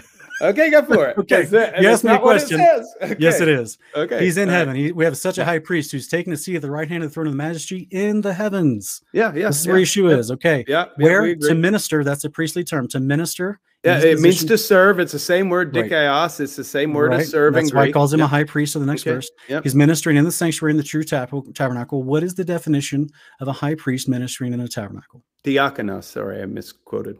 Mis- What what is Sorry. the biblical Sorry, the biblical that again. definition? What is the definition of a priest ministering in a tabernacle? What does that look like? What does that do practically and literally? well, it depends on if you think there's a new tabernacle in it's not the new. covenant. It- it's not new. This is the one that's been here since creation began. This is what Hebrews tells us later. It So means is- worship in general. Now, do you think that Jesus What is, is slaughtering worship in animals in heaven? Let me ask you that. I'm telling you that it tells us right here in the text that he's Yes. in the tabernacle in the heavens Okay. and he's offering sacrifices and gifts just like the other priests do according to the law. Okay. So let me ask you this. and, and before we go, I'm going to express, express this to you because remember, Hebrews is not saying anything new. He's just repeating. so. Jesus is killing animals in heaven. Is that what you're We're- saying? we're going to just just the- yes or no. I'm going to I'm going to it. I'm answering Okay. the question, brother. You want me to answer Okay. from my personal opinion or from Scripture? So I want you go. to answer from Scripture. Here we go. Here we go. You ready? Yeah. So this is speaking of this is the whole context about the kingdom of heaven, Mm-hmm. right? And in verse seven, and it says, even those talking about even foreigners and all everybody that he brings in, Isaiah 57, 19, all the nations that he brings in to worship God at the New Jerusalem, which is the kingdom of heaven, which is also called in Isaiah multiple places the holy mountain and his house of prayer. He says, Even those I will bring to my holy mountain and make them joyful in my house of prayer. Their burnt offerings and their sacrifices will be acceptable on my altar, for my house will be called a house of prayer for all peoples. Yeah. Okay. Do you guys know that making a, a sacrifice was just literally a priest making a meal before the Father that he can enjoy fellowship Yeah. with the Father? Um, well, some the peace offering was that, but not more- all sac- more- not all sacrifices were eaten. Do you guys know that the the, The peace offering was. the priest in, in Deuteronomy um, Deuteronomy 21 and Leviticus 6, the priests eat of the sin offering because it was how he created mediation and fellowship with the Father on behalf of the sins of the people. Yeah. Yeah. Yeah. So the point is, what I'm trying to say is the the way you're reading Hebrews 10 is you're trying to make sacrifices a bad thing. When we got Hebrews 8 telling us that the Yeshua is in heaven doing them, and we have a prophecy in the future about the new Jerusalem, the kingdom of heaven, where all peoples, both the resurrected saints and all the nations who come to join before the Lord, will Okay. all be doing sacrifices and burnt offerings to the Father because it's literally a Yeah. meal. It's not a Yeah, bad thing. Okay. you make a meal every day with your family. Yeah. Okay. It's just okay. a meal.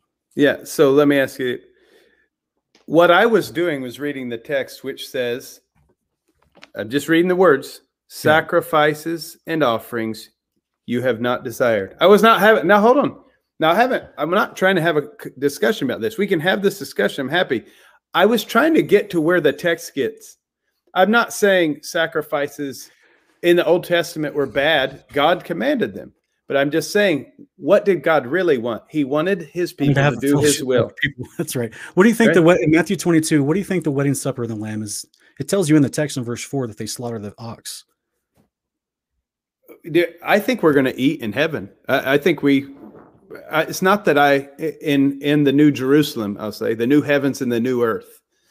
Uh, I do not think. I, I think. I mean, the whole point of this passage is that the that Christ, because of Christ, there uh, no more need for offerings and sacrifices. He is the final sacrifice. It doesn't say that, brother.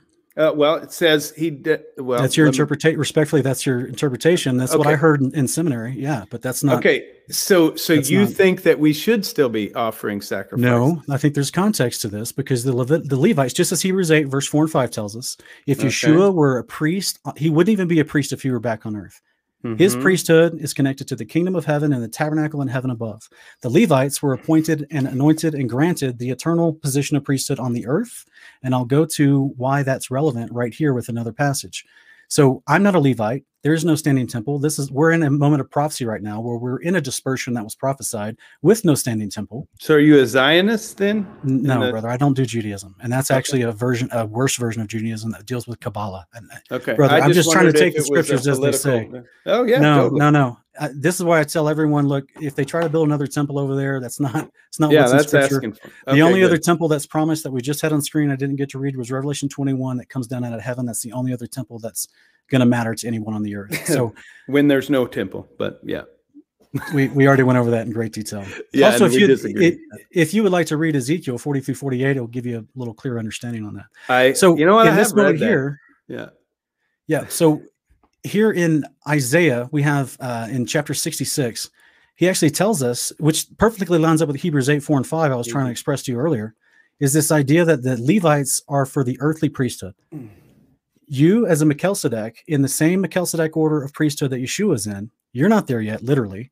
Mm-hmm. And when you get there, you're going to be ministering inside the kingdom of heaven in a real literal tabernacle, not on not outside the kingdom of heaven on the earth, because the Levites have already been granted that position. This is what it tells us. And when he comes back, and I'm going to read about the second coming of Yeshua, I pray to the Father that you think this is literal. Verse 18, he says, I know their works and their thoughts. The time is coming together, all the nations and all tongues, and they shall come and see my glory, and I will put a sign among them and send survivors from them to the nations Tarshish, Put, Lud, Meshech, Tubal, and Javan, to the distant coastlands that have neither heard my fame nor seen my glory, and they will declare my glory amongst the nations. Then they shall bring all their countrymen from all the nations as a grain offering to the Lord on horses, chariots, litters, mules, and camels to my holy mountain, Jerusalem. That's the new Jerusalem. Says the Lord, just as the sons of Israel bring their grain offering in a clean vessel to the Lord, I will take some of them as priests and Levites. Mhm. Also in Ezekiel 44, verses 7 through 9, it tells us the same information that amongst mortal mankind, he will choose from among them priests as Levites. This is exactly what Hebrews chapter 5 expresses to us as well, as it tries to help us understand their qualifications for a priest, which is someone that is taken amongst his brethren. For every high priest is taken from among men in appointment on behalf of people and things pertaining to God to offer both gifts and sacrifices for sins. So we have two places in Hebrews, chapter 5 and chapter 8, that tell you Yeshua is doing sacrifices in heaven as a high priest. Therefore, we cannot conclude chapter 10 is nullifying that process according to your interpretation. Okay. Well, I, And I and I just I- showed you I- a prophecy about the New Jerusalem, them doing sacrifices in the kingdom. well see. I see. I wouldn't. We're just I making just meals. wouldn't. Yeah, no. I and I, I just wouldn't agree with your interpretation of certain of those texts. I mean, you just I know, jumped to multiple of them. I know this is yeah, we're we're following the thread of the co- the topic throughout multiple books that mention and explain it. Well, I mean, I could do the same thing. I mean, I could spell out a temple theology. Oh, oh, oh, I mean, one of the things that we haven't even talked about is the role of baptism in all this and why baptism. I mean, you have in John the Baptist the son of someone through the line of Aaron, Elizabeth, and Zachariah, who mm-hmm. was a Levite. That's right. John comes qualified as a priest, but bapti- baptizing people as a prophet. Was he in the New and- Testament or the New Covenant? What's that? Was John the Baptist in the New Covenant? John the Baptist was the final prophet of the old covenant. Where does it where does it say that, brother? It's an interpretation. Okay. But what was he doing? What was the precedent for baptism? When when were people when were people washed in the Old Testament? The precedent for baptism is the Day of Atonement. The priest would bathe himself in pure water, in pre in preparation to enter the holy of holies. What John was doing is saying not one person once a year can enter into the holy presence of God. He wasn't preparing like that priest. What was he doing? He was preparing for a priesthood of all believers. He was inviting everyone to be baptized, to be prepared for the hold on for the holy of holies, as it were, to Yeah. enter into them. Because again, this leads into us being declared the temple. It's a new reality under the new covenant. This is where it's I'm taking the plain text of scripture, and you're just disagreeing with me. You disagree with my interpretation. I know. it- I'm trying let me to ask you something about your baptism. I'm trying to make I'm trying to make sense of the plain reading of text that that it doesn't sound like you're taking literally that we are a Well, I'm- in the sense that I take literally Like the things that the Hebrews- context tells you to take literally according to the Yeah, yeah. definition of the word. well, the author of Hebrews Right. calls the temple and the the literal place in heaven. Yes, that will oh. that will be the fullness on your heart. Yeah. they they are referred to in terms of types and shadows, copies and shadows. The blueprint. He calls the temple. He says that Moses followed a blueprint, right? Yeah, Like the he- one in heaven. That's what Yeah, I just read in in Hebrews 8 5. Right. Yeah. But but see now, but you take that. not your heart, not your body. I never said that. Okay. You, you, you I thought you just did actually. I'm sorry. Wait, I'm what? trying to keep up with you. I'm But- asking about you. You said the purpose of baptism was for oh. people, for the priest to enter the holy of holies once a year. No, I no, agree no, with you, but John the Baptist was baptizing the average layperson, That's the whole point. It's Right, not, right. it's not close to just the, like just like close, close to the Levites. just like in Exodus 19, when God instructed all the people that were going to come to the base of the mount to wash themselves three days earlier. Okay. Baptism is a long-standing, just like in Genesis 35, Jacob and his whole family washed themselves and changed their garments to go to the temple act Bethel. like that was an institution under the It old was. covenant. It, was, an because Leviticus chapters 12 through 15. No, Leviticus 12 through 15, a person oh is to keep themselves clean so they can come before the Lord. Just like Exodus 23 says, three times a year, all the males are to come before me, all the males of Israel. That's not just the Yeah. priests. Okay, but the the institution of it. Yeah, I'm just saying you're you're applying the something just to the priests to everybody, but that's And- and- I already told what- you we're in a priesthood common- proleptically. What's Yeah. common denominator that they were coming into the presence of God? What's John the No, Baptist doing? He's Some of those people never met Yeshua He's ever. coming near the presence. Yes, but the nearer you got to God's presence, that's where the cleanliness and the purity laws came into fruition. That's John the Baptist was a to be- prophet. Please don't interrupt. Okay. John You the Baptist was a prophet, but he's qualified as a priest. That's something that most people don't recognize. He was, but but was he ordained in the temple ministry as a priest? No, he wasn't. Okay, so then it's It's not not- the same context of Leviticus. But he was introducing the new temple and the new priesthood. That's where they we Ma- have such a fundamental disagreement because In Matthew 3, he was prepared. He, what did he say? I baptize you with water, but the one he who will comes baptize you with after me fire. will baptize you with the Spirit and with fire. Mhm. He's doing something. He said Jesus would baptize people with the Spirit with Sure, fire. That's sure. a new thing. That's Sure, not because that, he, he knew Jesus was appointed and prophesied to be the high priest. And and why why does it matter? It, it matters because when we are baptized in the name of the Father and the Son and the Holy Spirit, we take on a new identity as children of God and as citizens of His kingdom. Sure. Ephesians 2, Children- 8 through 10. Children of that's right. God in a Yeah. very new sense. Ephesians the 5, Old yes. Testament Old Testament is very hesitant to refer Mm-hmm. to God as Father. There's a few times it's used metaphorically, and the first announcement Jesus makes is oh, what? Deut- Deuteronomy 32. Yeah, I said it's a there's a few times it's used Yeah. metaphorically. Once in Isaiah 64 and uh in Psalm 103, David compares God to a father because he's not Are you, are you coming from a Trinitarian standpoint at this point? Is that what you're I am coming to it Yeah, from a. Trinitarian standpoint. I'm coming from a biblical standpoint. Do you hear me invoking the Trinity? I'm just Well, that- quoting you're, scripture. you're, brother. well, I'm no, just you're, quoting scripture. Hold you're on, listen. leading with certain scriptures to which is typical Trinitarian arguments, though. Okay, but the but the whole point is that there's a whole new transformation of identity where now the people of God are not just a nation, they're a family. A family of God in virtue of sharing the sonship of Jesus Christ. I don't disagree with that. That's amazing. In That's him what we we are. cry. Now, but why is hmm. that possible? Because the Holy Spirit dwells in us. The same Spirit that raised Jesus from the dead also dwells in us. We sh- we share the presence of God. Yeah. I'm. Okay. I'm sorry, Keegan. I apologize, brother. About 30 minutes ago, you had a question. Oh, I no. so apologize to you, brother. You were trying to say something. What, did you remember what that was? I don't know where it was. Just just respond, I guess. Yeah, We've you can- all over. You can start to close this down. I know it's been long, a long time. Yeah, and I think So, at this point we are circling back to something we've addressed two times previously about the indwelling of the Spirit. We would call it Hebrews eight calls it a deposit. Um, we I've shown you multiple verses that detail the the parameters for the new covenant, as well as literally the writer of Hebrews eight and verse thirteen saying, "He after Yeshua's ascension had not gone into the new covenant yet; that the old covenant was still growing old and becoming obsolete, waxing old." So even he, the writer of Hebrews, understood he wasn't in the new covenant yet because it's only promised at the resurrection to us, guys. This is where we get our incorruptible body and get these laws written on our hearts so we never sin again. Right now, if you can't try to claim that you're without sin, you're a liar, right? First John 1 8. So right now, until the day you die, you need atonement from Yeshua. You need your high priest to mediate for you to forgiveness of sins.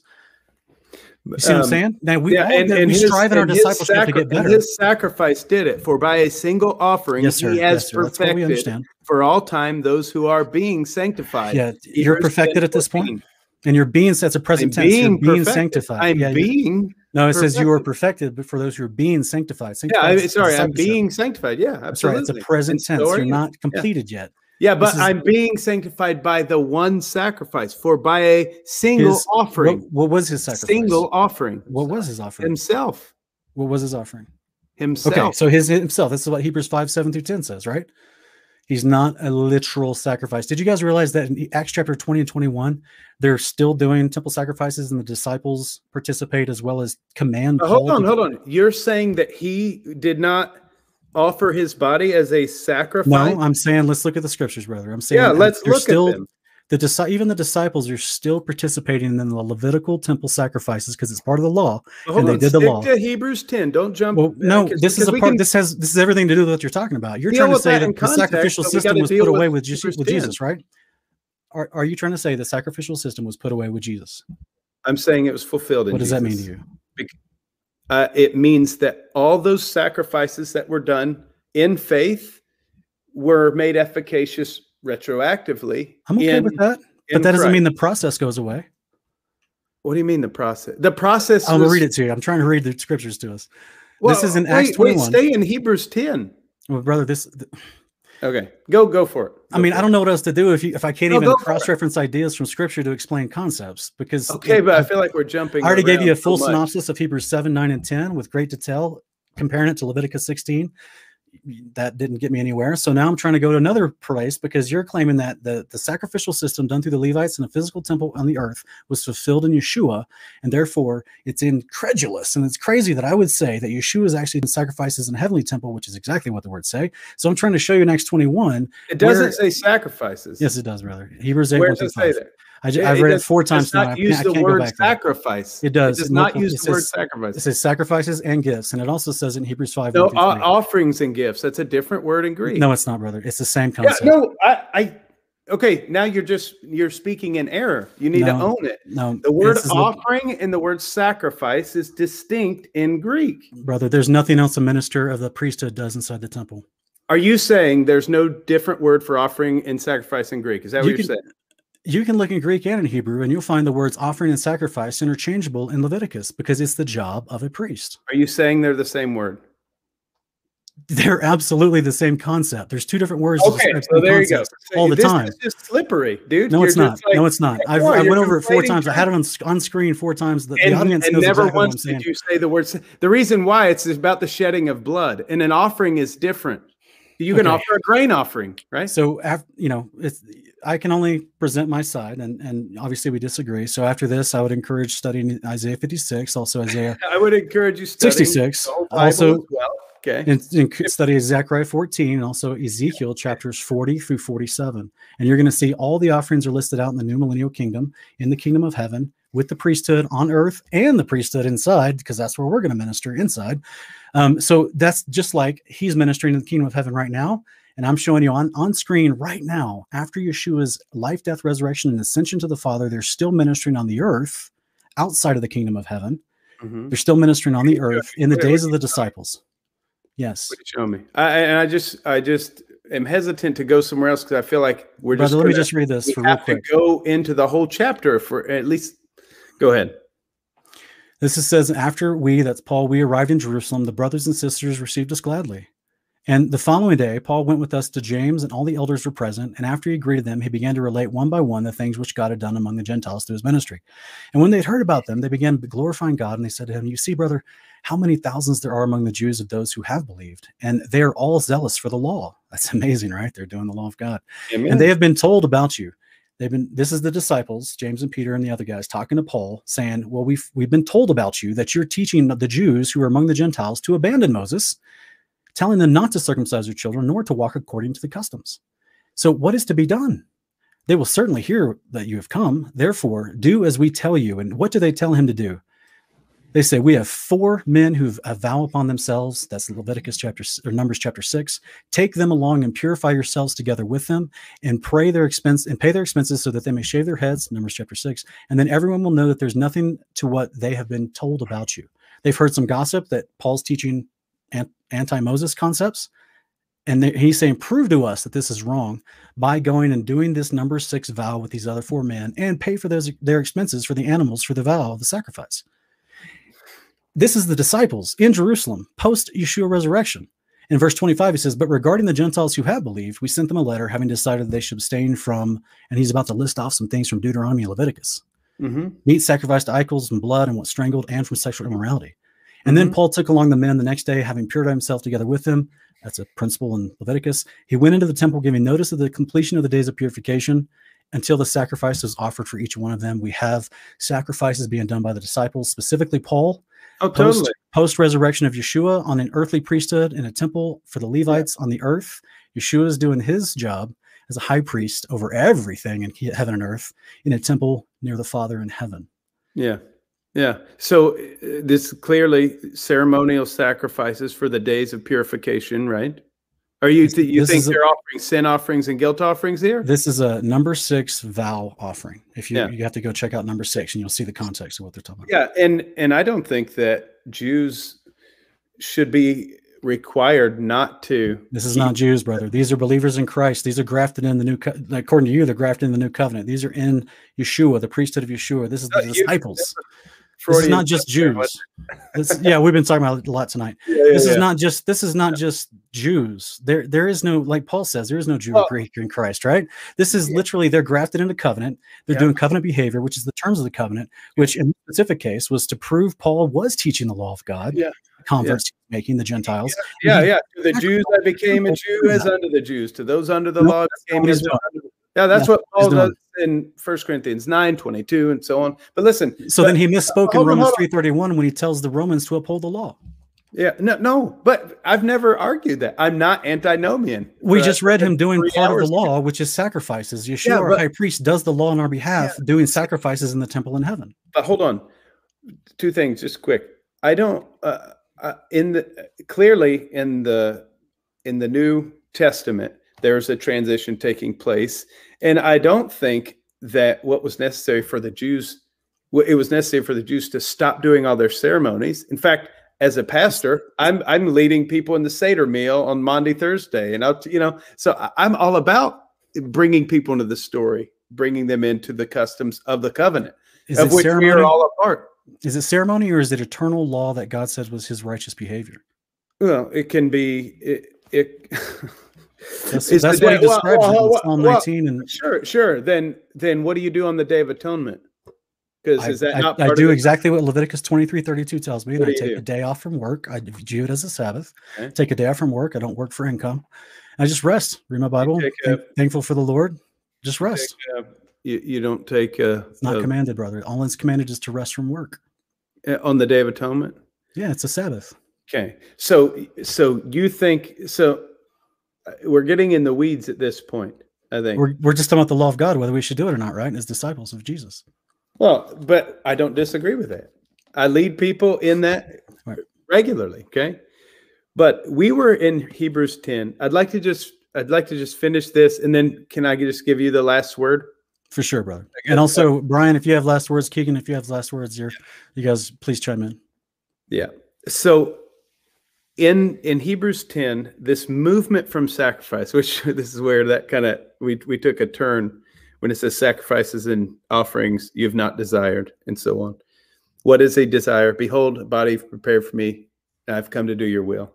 Okay. And the body of Jesus, it's in the body of Jesus. He says, uh, again, verse 9, Behold, I have come to do your will. He does away with the first, he's talking about the covenant, in order to establish the second. So wasn't the previous context of three chapters leading up to that talking about the Oh. priesthoods? About what about the priesthoods? you know that what, what I was explaining earlier about he steps into a different priesthood from the Levites. He, yeah, why- he was. I said that earlier. He's not Right. qualified as a Levite. He's came in the order of Melchizedek. That's why after it's explained in Hebrews 8 as far as what the promise of the new covenant was, then the writer of Hebrews in verse 13 says this first covenant is waxing old and getting ready to disappear. Mhm. Yeah, Do you agree with that statement? of course I agree with the statement. That's Okay, the so then text then we're not in the new covenant because the old one's still waxing old and getting ready to disappear. Well, there's different ways you can interpret that. First of all, it could be referencing the fact that the temple was about to be destroyed, as Jesus predicted, because this was written probably in the 50s or 60s AD. It was destroyed in 70 AD. You cannot operate in the all the ways of the old covenant right. commands without a temple and so forth. But so, but the it doesn't change the and the fact that you have the the you have this overlap in the New Testament that it makes it messy to know how to to parse out all of the references. But the clear thing that's being said is that Jesus is a mediator of a new covenant. He comes according to the order of Melchizedek, a new mm-hmm. priesthood. Uh, uh, not a new priesthood because Melchizedek's back there in Genesis 14, and what you think of that is who knows. But uh, but he comes in the order of Melchizedek, and that priesthood is a priesthood where remember what it says, Hebrews 7 actually says, where no one has served on the altar. Right? No man from among mankind has served in the heavenly temple until Yeshua. It doesn't say that. I mean, you're That's you're reading into read in the next chapter in Hebrews 8, 1 through 5. That's where it tells you exactly what's happening. That's He- Hebrews 4.14. He Yeah. passed through the heavens to the tabernacle in the heavens above. Yeah, it- well. I'm just saying And That's what serving on the altar means. it says for the one for whom these things are spoken belong to another tribe from which no one has ever served on the altar talking about because From the Melchizedek was a king you know, you know the story Yeshua's from the tribe of Judah, not Levi. Technically, I know people like to bring in Mary's genealogy with Elizabeth Yeah. and Zacharias, but technically, he, he assumes his father's tribal Yes. identity, so he's from the tribe of Judah. Yes, Yeah. and yeah, I was just referring to Melchizedek being king of righteousness, king of peace. I feel like we will be Yeah. way in the weeds if we yeah, but of course, he It's- did serve on an altar on the ground in Genesis 14. Literally, he was a priest of the Most High God. He, well, he brought bread and wine, right? He yeah, didn't- but that's he didn't part of a sacrifice of tithe. I know, but I, Abraham. but but Yeah. but it's peculiar, is it not, that he brought out bread and wine to Abraham? It does not say that he offered a proper The, sacrifice. the priest, no, no, no. The priest is not responsible for offering the sacrifice. Abraham was. He's the one who just got the spoils and needs to bring in his first. right, right, right. But but but Melchizedek was is referred to Right, but him bringing priest. bread and wine is does not change responsibility for Abraham to bring forth the proper Oh, sacrifice. no, no, no. I yeah, Yeah. I'm not saying that. I'm not saying that. Uh, what I was pointing to is that this priesthood is, as it says in Hebrews seven fourteen, that it is evident that our Lord descended from the tribe of Judah, and not connection. Uh, sorry, in seven, uh, that sorry seven sixteen, that this priest arises. Um, in the likeness of Melchizedek, who became a priest not a basis, not on the basis of legal requirement concerning bodily descent, but by the power of an indestructible life. That's the basis of that priesthood that that's that's what qualified Jesus. Why did he have an indestructible life? Because he did die. He got but resurrected and glorified. raised from the That's dead. Right. That's how he but- entered the new covenant. You're exactly right. That's how he inaugurated the new covenant. Amen. right, and- but no one else is there. Yeah, he can be the first to inaugurate it. That's fine, but Yeah, no one else is there. You're not dead yet, brother. You read it in Hebrews nine yourself. No, no. You, you made the covenant with God and entered Oh, into no, it with your I- faith and belief. yeah, yeah. You I'm- haven't died yet. Yeah, I'm I'm going to die, uh, and that's a judgment of sin, right? I Yeah, I'm not talking that. about that. I'm just saying, like all the descriptions you read in the new covenant have not qualified to you. Okay, That's all I've been trying to say. just let me just let me finish this this Okay. passage, okay? And then and then you could totally have that last last word. I love this conversation. Well, I think we got Keegan and Brian at one of Oh yeah, they, yeah, they can. You know.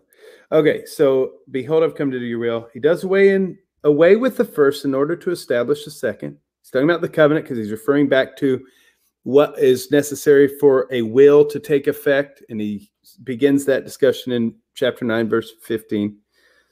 And then he says, And by that will we have been sanctified through the offering of the body of Jesus Christ. And every priest, this is verse 11, stands daily at his service, offering repeatedly the same sacrifices, which can never take away sins. But when Christ had offered for all time a single sacrifice for sins, he what? sat down at the right hand of God, waiting from that time until his enemies should be made a footstool for his feet. For by a single offering, That's right. single, Okay. that's one. That's not two. That's one. That's not more than one. It's one.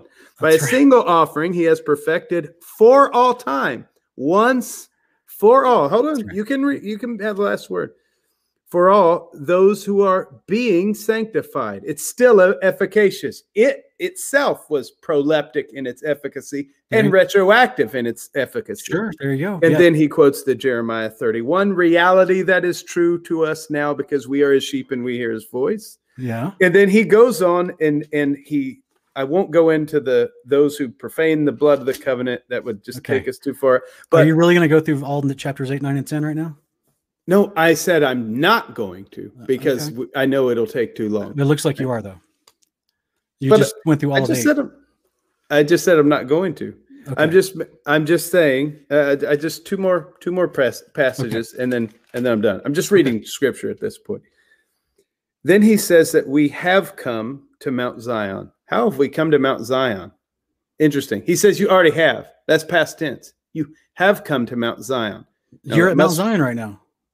Well, Bro, get me the tickets. I want to go no, too. I I'm reading the text. Okay, we, we just saying, start you- with the text and then we have to interpret them. you just admitted prolepsis two tech two verses ago, but now you're wanting to take it literal when it's literally talking about something that's not here. I yet? didn't I didn't admit prolepsis. I just simply said, for a single offering has perfected, what's it say? For all what? Time. That means forward and backward. That's when- not reading into the text. Well, Okay. that's that's you applying for all time to forward and backward, which he's speaking about For those all being time.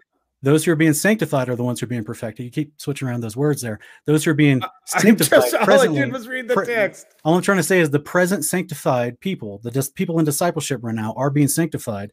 He has Mm-hmm. perfected them for all time. Are you perfected yet? I'm being perfected. That's not what it says. It says you're being sanctified. That's a discipleship sac- process. Yeah. be- Well, I perfected perfe- the sacrifice. The sacrifice has been perfected in. Christ. Brother, you don't get perfected to the resurrection, and then you're currently being sanctified in discipleship because So you're the doing the terms. Of, Are you saying perfection always refers to resurrection? Because I can No, point to a I'm- number of texts. no, I'm saying in this in this passage, Yeah. what you're trying to say is is not applicable to what you're trying to. What am I trying to say? Well, you say you're already perfected. That's what you said, and I said you're being. The text says you're being Or sanctified. by a single this offering, sacrifice, he he, perfected has once for all- perfected Okay. for all time those who That's are right. being and how does that happen? sanctified. This is a description phrase. How does the little nuts and bolts of that process happen? This requires you to know the concepts of the priesthood, brother. You don't think I know the concept of the pre? You you just know them better than everyone. Is No, that- is that no. I just saying? respectfully, you you've Okay. shown me tonight that there's some places that you do not know. See, now you're just claiming your you. own authority. See, we no, have I'm two not. different. It's yeah, not about yeah, you authority. It's not about We, authority. we It's have two about, different interpretations, and you're saying No, I not. know it. I have this I've got it on the screen. knowledge. I've got it on the screen. You just read it earlier in the previous verses there in chapter 10 that Okay. he was taking the you you the go ahead and have Father. that last word. I was going to read two more passages about the covenant from verse 8, from chapter 8, 10, and 13, but I'm done because I can't get through it without you interrupting me. So you go ahead and, or if you guys want to have the last word. I mean, brother, we've been talking at each other this whole three hours. Come on. I Come know, but you wouldn't, you just wouldn't Come let me, on. you wouldn't let When- me hey, okay. So when I used to box, if you would have Yeah. been like, I just want to rest for the last 10 seconds of this round and I didn't let you, then you would have been okay with that? No, of course Well, I would love to, I would continue to talking participate. to. Okay. Yeah. Okay, well then I'm going to continue to participate. So let me finish. Okay, you have come to Mount Zion. Okay, you have come. I'm just reading the text, so you can dismiss it however you want. If we're sparring, I got to be like that, right? No, I'm just kidding.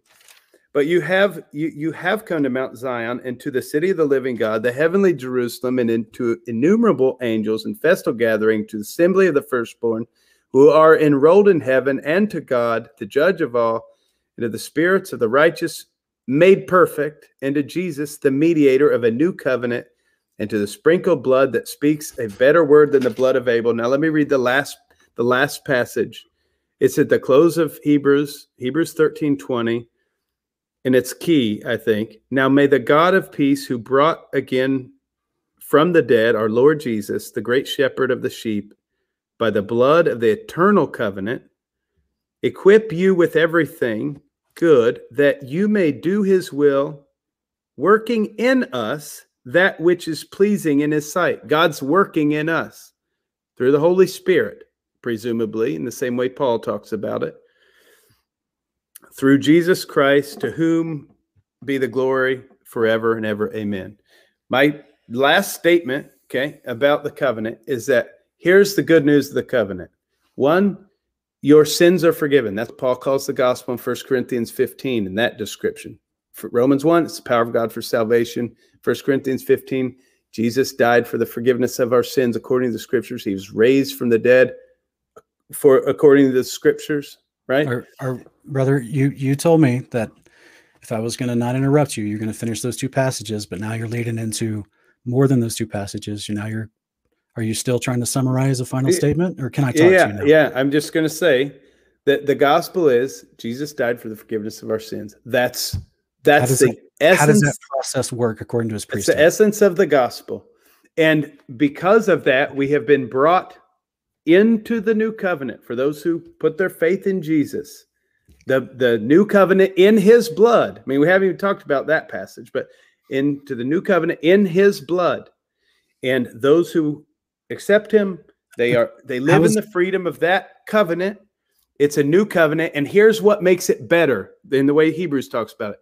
It's because you have a capacity for communion with God so that God is actually doing the work in you to transform you so that you bear fruit of the spirit, not just Yeah, behavior. That behavior is a fruit of God's work in you. the fruit is the behavior, brother. There's no differentiation.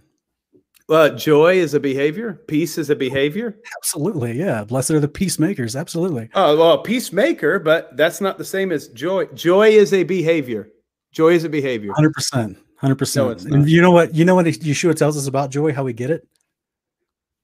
It's a behavior. Yeah, you can walk in sadness, depression, or joy, and you can choose to do those things. And in fact, in John chapter fifteen, verses eight, You don't 11, think it's a fruit of the spirit, then? I suppose. I just I just referenced Galatians five twenty two. Well, well, you're conflating works of the law essentially with fruit of the spirit. brother. The the behavior. Let's go to joy, since that's the fruit of the spirit mentioned in Galatians five, and this is what Yeshua talks about in John chapter fifteen. And we'll go to our Messiah. Yeah. I, I know the I know the reference you're talking about. Okay. Because he tells us, I'm serious, man. Oh, by the way, I think I ticked off your brother. Someone's in the someone's in the chat that's mad, upset at me. All right, so it looks like there are a lot of people upset at me. no, it's you all- have you have quite the little following there. yeah, they're they're not upset. They're just you know, it's They're one of protective where of you. It looks No, like so that's cute. They don't they know they don't need to protect anybody. It's just Okay. literally are we, you know, are we interpreting? Are we taking the words at face value? You say you are, I say you're not, and that's just where it Yeah, divides. yeah. them. I, I'm I'm just On I'm screen, just it crapping says- it out. You know, I just take Sean, it. I, I think we're gonna win for your longest live video. I don't yeah, know if we are. I did, Yeah, we did a yeah, four hour on the mark of the beast. Oh, that night. nice, nice. So in John chapter 15, verse 8 it says, My father's glorified by this so that you bear much fruit. Now watch what he does here. He connects fruit with joy. So to prove to be my disciples, that's how you bear fruit. And how do you do that? How do you bear fruit and be his disciple? Verse verse 9, just as the Father loved me, I also have loved you, remain in my love. If you keep, oh, there's that conditional concept you talked about earlier. If you keep my commandments, you will Yeah. remain in my love. Yeah. And as I kept my father's commandments and remain Yeah. in his love, yeah. these yeah. are, are you doing the Father's commandments? That's Matthew Keegan 23. keep tells me stop entering. Yeah. yeah So then this is verse So 11. what's jo- joy I- is I'm not, behavior? you're gonna let me finish. yeah, go for it. Go so this for is it. these We're things have spoken to you. These things have spoken to you, right? To bear fruit as my disciple and keep the commandments. To bear fruit, my disciple, keep the commandments. These things I've spoken to you, so that my joy may be in you, and that your joy may be Yes. full. Yes. Yeah. Yeah. That's right. How do you get joy? You do.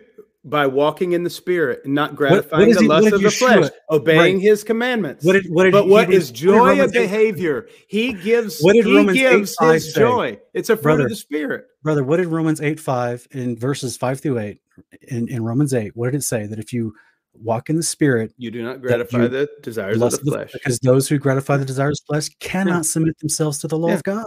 Yeah, but this is this is like you you're not following a clear line of logic right now. Yes, asked I am. a No, you're not. Discipleship, discipleship is commandments and leads to joy. I feel like you're just like you just shower these new categories. Let's look I at literally the have it on screen here for us, but we can go Joy on to Keegan's not a final statement. behavior.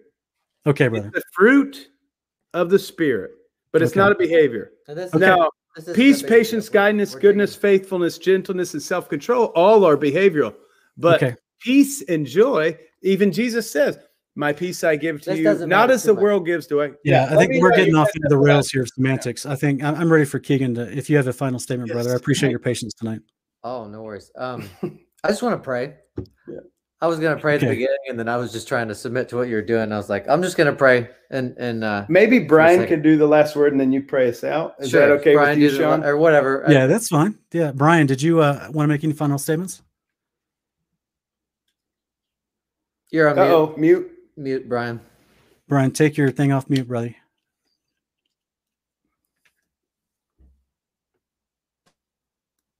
There you go. There we go. There you All right, can you hear me now? Yes. Uh, and your guys' knowledge is a lot more than mine, but uh, uh, you say you're an- not antinomian. Is that just specific parts of the Bible, or is that the whole Bible? Uh, no, that word comes from the term, the Greek word nomos, which means law. It means I'm not anti-law. That's that's all I mean by that. Meaning, and and so and, Meaning- and what I would mean by that is if you understand the law, the the the different aspects of the law, there's there's uh, ceremonial law, and Sean would probably disagree. There's moral law, there's judicial law uh, in the under the old covenant. And maybe Brian, it might be good just to summarize what you know, a couple minutes of where you- what you're feeling, because I feel like we could just jump back into something. Okay. yeah, So, I think New Covenant theology says the law is the entirety of it, and then I think Covenant theology divides it from the debates I've heard. Um, so I, I guess my question is, should I eat pork? Uh, I I had bacon for breakfast this morning. Uh, You should ask Sean that, though. Because when I look into the scripture, Why would he ask me? Well, I- I mean, uh, see, I just to see if if you have a difference of opinion is what I'm saying. well, what's your opinion? He asked you first, though. Yeah. Oh, I didn't know he was talking to me. I'm sorry, Brian. Yeah, I, I think that you are free to eat pork. In fact, Jesus declared all foods clean in the gospel. Where does it of say Mark. that? Where in the does it say gospel that? of Mark. In the gospel of Mark. The one in the parentheses where they added it? Oh, that's not added. It's not in parentheses because it's because it's a a scribal edition. It's All in right, let's bring it up. Let's bring it up. It- It's on screen, brother. It's not in the text. Uh, I'm that, that I can't. no no no no I can't. No no thereby is not in the text. It is. I'll I'll open my Greek text right now and read it to you. Here's the Greek text right here. Let's go to it. Mark seven. Seven nineteen. Seven fancy words on that book right yonder. I don't know what they mean. I don't know what them are. Shut up. Seven nineteen. Yep. Seven nineteen. Yep. Yeah, so this would be a huge theological issue, Jeremy, if, if he did declare a different law than the Father, yet he claims he said only and did only the Father's commandments. So, yeah, here's the Greek text on screen. It does not declare all things clean. He talks about things coming out of the belly and into the sewer, which is purifying all the food. This is a translator, famous, actually, famous translator insertion in this passage. Seven nineteen. Yeah, that's on screen. Yeah. Uh, so what? So what, hold what are we seeing on the screen? Is that just words that are in that passage? This is the, the Greek Strongs. This is the Greek actual letters, and this is the English translation of the Greek in the third column on the right hand side. This oh, I see how I see how it's playing out. I Mark It- just- it 7:19. does. It- I'm sorry, but it does say it does say it in Greek. The parent the parentheses in this uh, in this case is not saying that it's not in the original text. It's say it's making a parenthetical comment in the narrative. It No, says "Katharidzon pantan ta uh, bromata." That's what it says, which means purifying all meats. Yeah, pure. This There- is what this is. This is what he's talking about. That it would, it's not clean that because they didn't wash their hands, but he was saying that this is what you put in your body. and Your body purifies as it comes out. He's not talking. He couldn't. He would literally been stoned in that moment if he would have been saying that you could eat pork, Uh, so and they would have been justified I, I to just- stone him I- to I the Torah. absolutely disagree with you here, and okay, that I know you do. so, so So in the New Uh, uh, Jerusalem, hold what on, does it tell us? what, about what cleanness? about Peter's vision when he That's, saw? that's, That's, not. about A, Gentiles. that's not brother. about. Yeah, that was about the Gentile and Jew thing. It's just Okay. about. Food. It's not about food. It's literally Right. in the text, brother. It tells you any So man you that think- Yahweh's made think- clean, do not call unclean. So you think that when Gentiles come into the covenant, that they are required to eat, they require to abstain from eating pork. If it's just never done away, it's eternal. We're It's eternal, in. brother. All the all the instructions for what God called food and what He didn't call food, instructions that even Noah understood before the boat.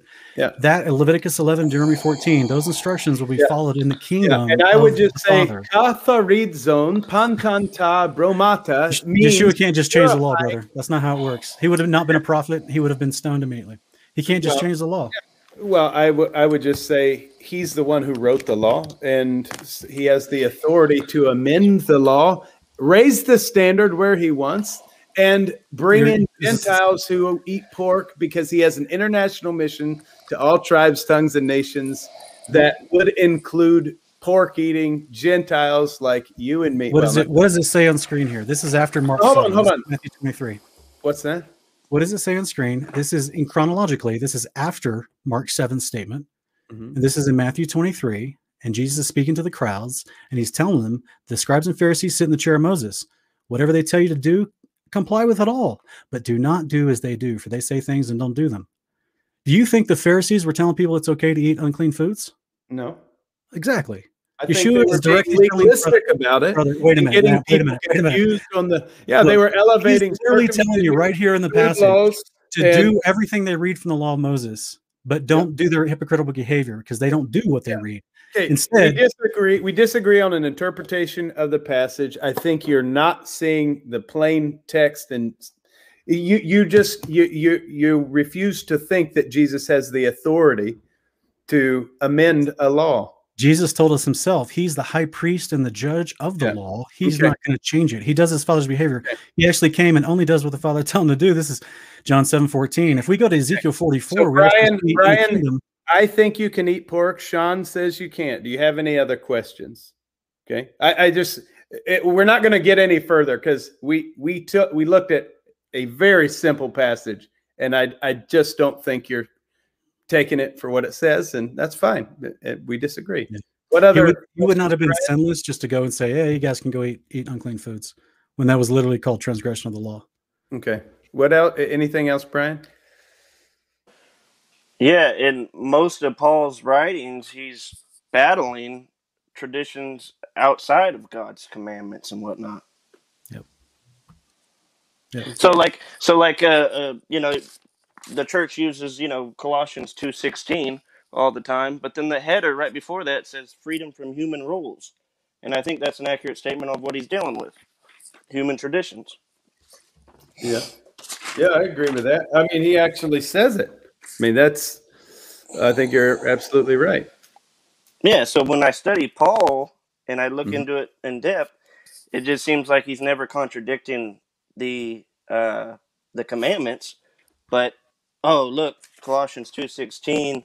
Oh yeah, now I can eat pork. Well, but says, listen to "Don't what he judge, said. judge and meat or Listen to what he says. He says, "Let no one pass judgment." I feel like what I have to do right now is not let you pass judgment on me, Sean, because it says, "Let no one pass judgment on you in questions of food and drink, or with regard to festival or Is new he moon talking or about? Sabbath." Is he talking to believers that he's expecting them to do it, or Yeah, I don't he's know. counseling his believers that he made, his converts he made. He's he's discipling them. Yeah, I'm not passing judgment, brother. I'm just this is just one disciple to another disciple saying I I would do the behavior of the Father and not try to think that we have the authority to change it. And Yeshua didn't change it. He said he didn't change it. We He told the us to do the law. Son. If you know the Son, you know the Father, right? Yeah. We no one's seen God. Yeah. He's Did the Messiah the eat pork? son who has made him known, right? Did, did the Messiah eat pork? Uh, definitely not. Okay, do that then. Yeah, I'm not going to do that. I'm going to keep eating pork because he because Okay. the Messiah declared all foods clean. No, he didn't, brother. No, he didn't. He Um, did. so Yeah, that's what he did. He did. yeah, Mark seven nineteen. Everyone listening, you're blessed to go eat pork. Did you guys know that in Psalm 142, Psalm 119, 42, and verse 60, it says that God's laws, his judgments, statutes, and commandments are eternal? hmm Do you know that it says in the verse I Eternal. quoted from Hebrews that th- His covenant is eternal? That's that's not what I'm saying, brother. You're you're dodging. I dodging. know, here. but yeah, I mean, You're you're, just dodging. like You're If the dodging. laws- if the laws are. I'm not dodging. I'm not Yeah. dodging.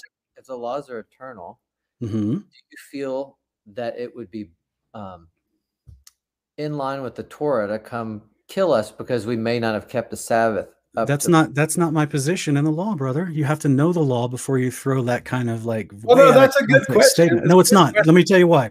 Yeah. The position of the judges and the priests were the one that decided and disputed matters. Moses even chose them in Exodus 18. We see them chosen again in Numbers. This was the decision of the the judges and the priests first, and then the elders of the people second.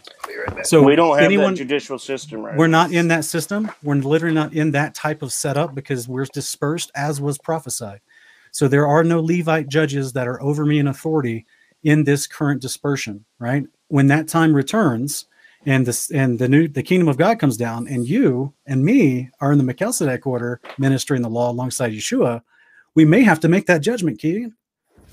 So you might have to kill me if. if No, you you you completely didn't hear a thing I said, brother. You didn't hear a thing I said, man. Why would you ask me a make- question and just would say- ignore me?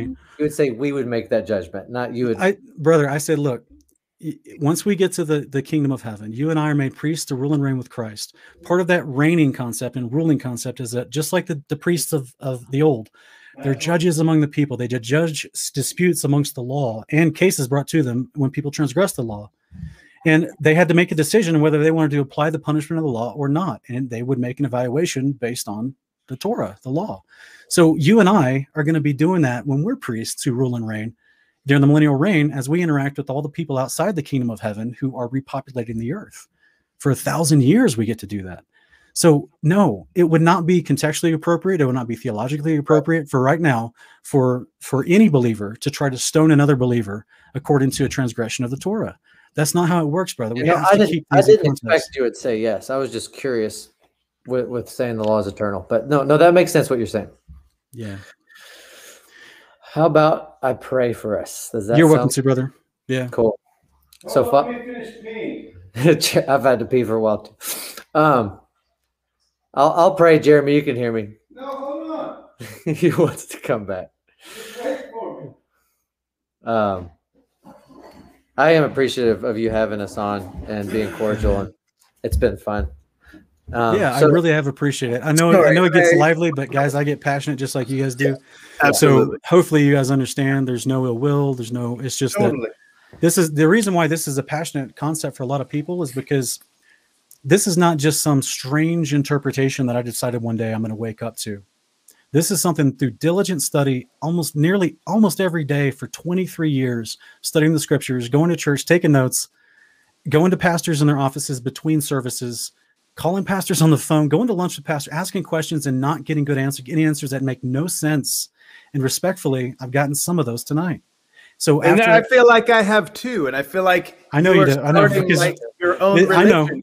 That's no, what it it's feels not. like. No, It brother, it's feels like nothing. it almost She's saying No, something. No, no, bro, that's- it's- that no, I mean, 'cause that's kind of insulting, and I just want to So say, yeah, I so feel like is what you you're are not saying, yeah. making sense. Yeah, Yeah, and I, so is what you're you're have a little following, and I worry about them, and I worry about you. To be quite honest, guys, in case you're not aware, this quote unquote following is small potatoes to what's been happening for the last 20 years amongst believers worldwide. Oh, two thousand years, pro- you should probably say. R- right? Respectfully, brother, no, we're, t- the last 20 years, in the, not just the United States, but worldwide, people have been calling to mind the idea of what it means to disciple with Yeshua, according to what I, many of the verses I read tonight, where Yeshua tells us to keep the commandments. And what that means and applies to us, they get rid of any forms of antinomianism, they get rid of any forms of supersessionism or dispensationalism, they're getting rid of any forms of contradictory nonsense theology that has never made sense to a lot of believers, but have never had the chance to have live interaction with the people that are teaching them in these churches. So, as a result of this, they're all coming by the millions, brother. Uh, this may be your first introduction to me on this channel. And, you know, I've, on this particular channel only has like 2,000 subs. and My main channel has almost 11. It's small potatoes. There's other Torah channels out there that got 500,000 subs. The point is, there's people hungry for the word of God to want to walk, First John 2 3, to walk in his behavior so they can know him. And they're so unfulfilled with seminary theology that it's, they've reached a breaking point, and it's been 20 years now. So I don't know if you're not heard of this, and you might want to research it if you haven't, but do not be surprised, brother. And I say this with as much love and respect, not because I'm trying to play gotcha, but simply because I know the position you're in. You're in a rock and a hard place amongst the people you have to pastor over, the administration board, the deacons, everything involved, the church No, bills. I- all it's not like that. that. I actually love my job. I didn't say I didn't say you didn't love it. I didn't Not didn't between a rock and a hard place. All I'm saying is be prepared. be prepared in the Okay. next decade, if not sooner. You're going Uh-huh. to get a lot of people like Brian and me coming up to you, very informed in the word, trying to Good. say, "Hey, That I would- saw you say something in this message, but it doesn't make sense to what to what this guy says here in this sermon." To Okay, have I more just- people spiritually and biblically literate. Yes, because Yeah. I that's what we need. That's absolutely what we need. Yeah. And and I respect that you have searched the scriptures like the Bereans. I pray that you will continue that the spirit of truth would guide you into all truth and convict you of sin and righteousness and mm-hmm. judgment, all with reference to Jesus, and that we would all come to a clear Yes. understanding in the of the knowledge of the Son of God. And on that basis, we can build up the unity of faith, as it talks about in Ephesians 4. But I'm concerned that you may be following a false gospel. what do you I'm think sure that is? Can you enunciate it in one sentence? Yeah, I don't think you believe Jesus is the eternal Son of God. That's I don't think you believe. That's I don't slander think you at that believe point, in brother. the. What's that? That's actual slander at three and a half hours at this point. You, uh, you, For you, you. to for you to truly no. come away from this conversation with that opinion is so No, I- misrepresentative I of did- everything I've said I did is watch one- ridiculous. I did watch one. I did watch one of your videos. Is Jesus God? And you said that you've interpreted monogenes begotten as that Jesus had a beginning and the Father created or produced him. Okay, Right? so this is more Trinitarian. This is what Trinitarians do every single time. You don't agree with their specific theology, and they think ah, you're not a believer.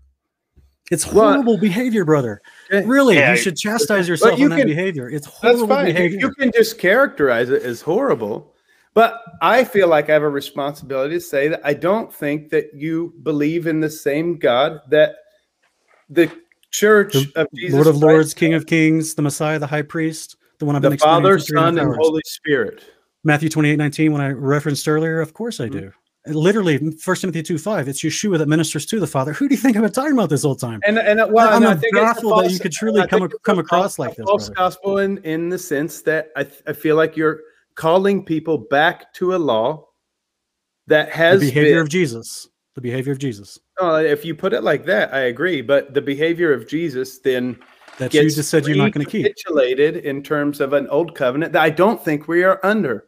I don't the think old covenant can promises you understand their relationship with God. I'm so confused. The old covenant promises he's going to put the laws in your heart. You claim you're in the new covenant. Why aren't, why would you be opposed to the laws being in your heart? And you, that means you do them, right? They right? usually say that's just Christ's laws. I know. Christ's law I know. That's that- what I said at the very beginning. It's the law of Christ that they always reference instead well, of the I, actual. Ro- I Torah. mean, I just believe what Yeah. Paul said in Romans 2 that even the Gentiles who don't have the law, written law show that they have a law written on their hearts. Their conscience bears witness to it, right? The conscience bears witness to it, and it will You're not- perhaps yeah. accuse them or accuse them on the day of judgment. I'll pray for us, Yeah, you Sean. You, pray. can close. We could go. It looks like for days. Okay, let's Father, pray. I thank you for these guys and their amazing hearts, and how um, brilliant these minds are that we're talking to, and how desperate all of us are to just know and understand who you are and who you call us to be.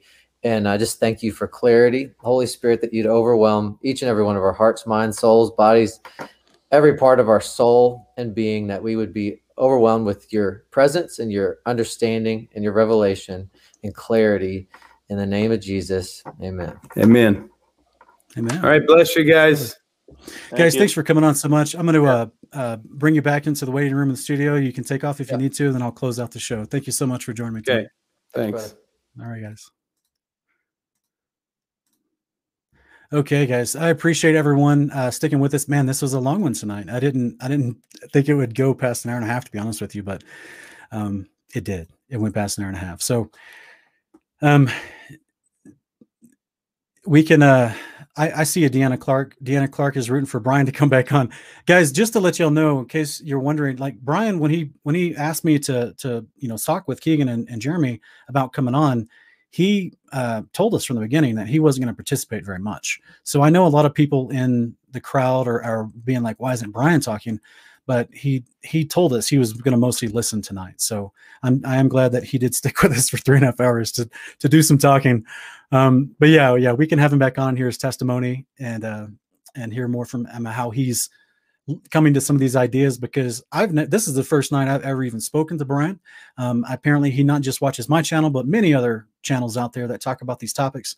So, um, you know, it's not like I have personal discipleship over Brian in any regard, but be glad to have him back on. hear his testimony in full and, and how his his walk has been progressing. So, um, I was trying to see if there's any immediate questions that I missed. I know, guys, I, I know normally we do questions from the audience, but tonight it was a little different vibe. So, um, with that in mind, you know, it's, it, I, am sorry that if you already left and I couldn't get to one of your questions.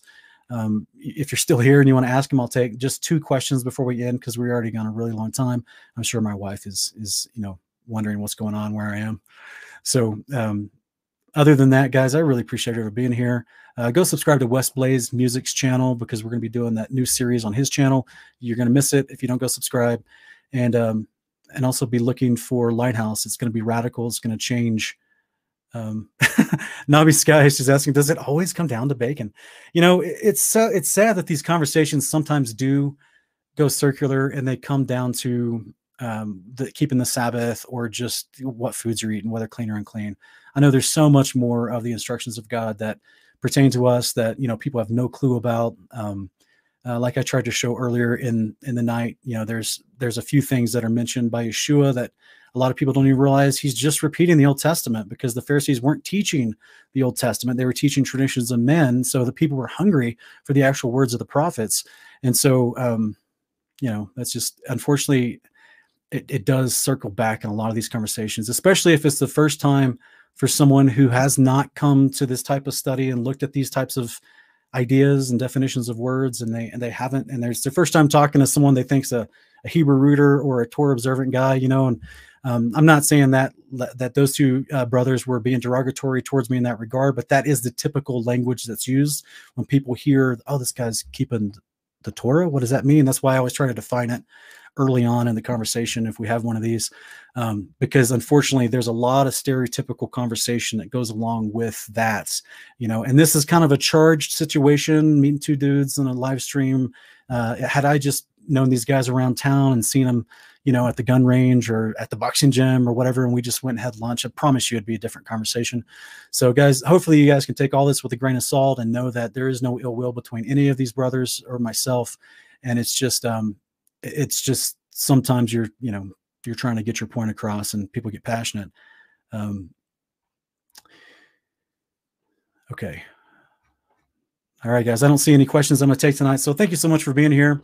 And um, let me take that off the screen and I hope that you guys uh, subscribe if you haven't already. You're welcome to follow us again in the future if it's your first time seeing us. And um, I just wish everyone to continue to grow in their discipleship. As always, our motto here on the Kingdom Cast channel is that we uh, search for knowledge, wisdom, and understanding of His Word and this world, so we can better relate His Word to this world. As part of our discipleship, Yeshua tells us to go out and make disciples of the nations. Right? We're to declare as ambassadors His truth, His beauty, and yes, His Son, Son of God. So, thanks, guys. We'll see you guys uh, next.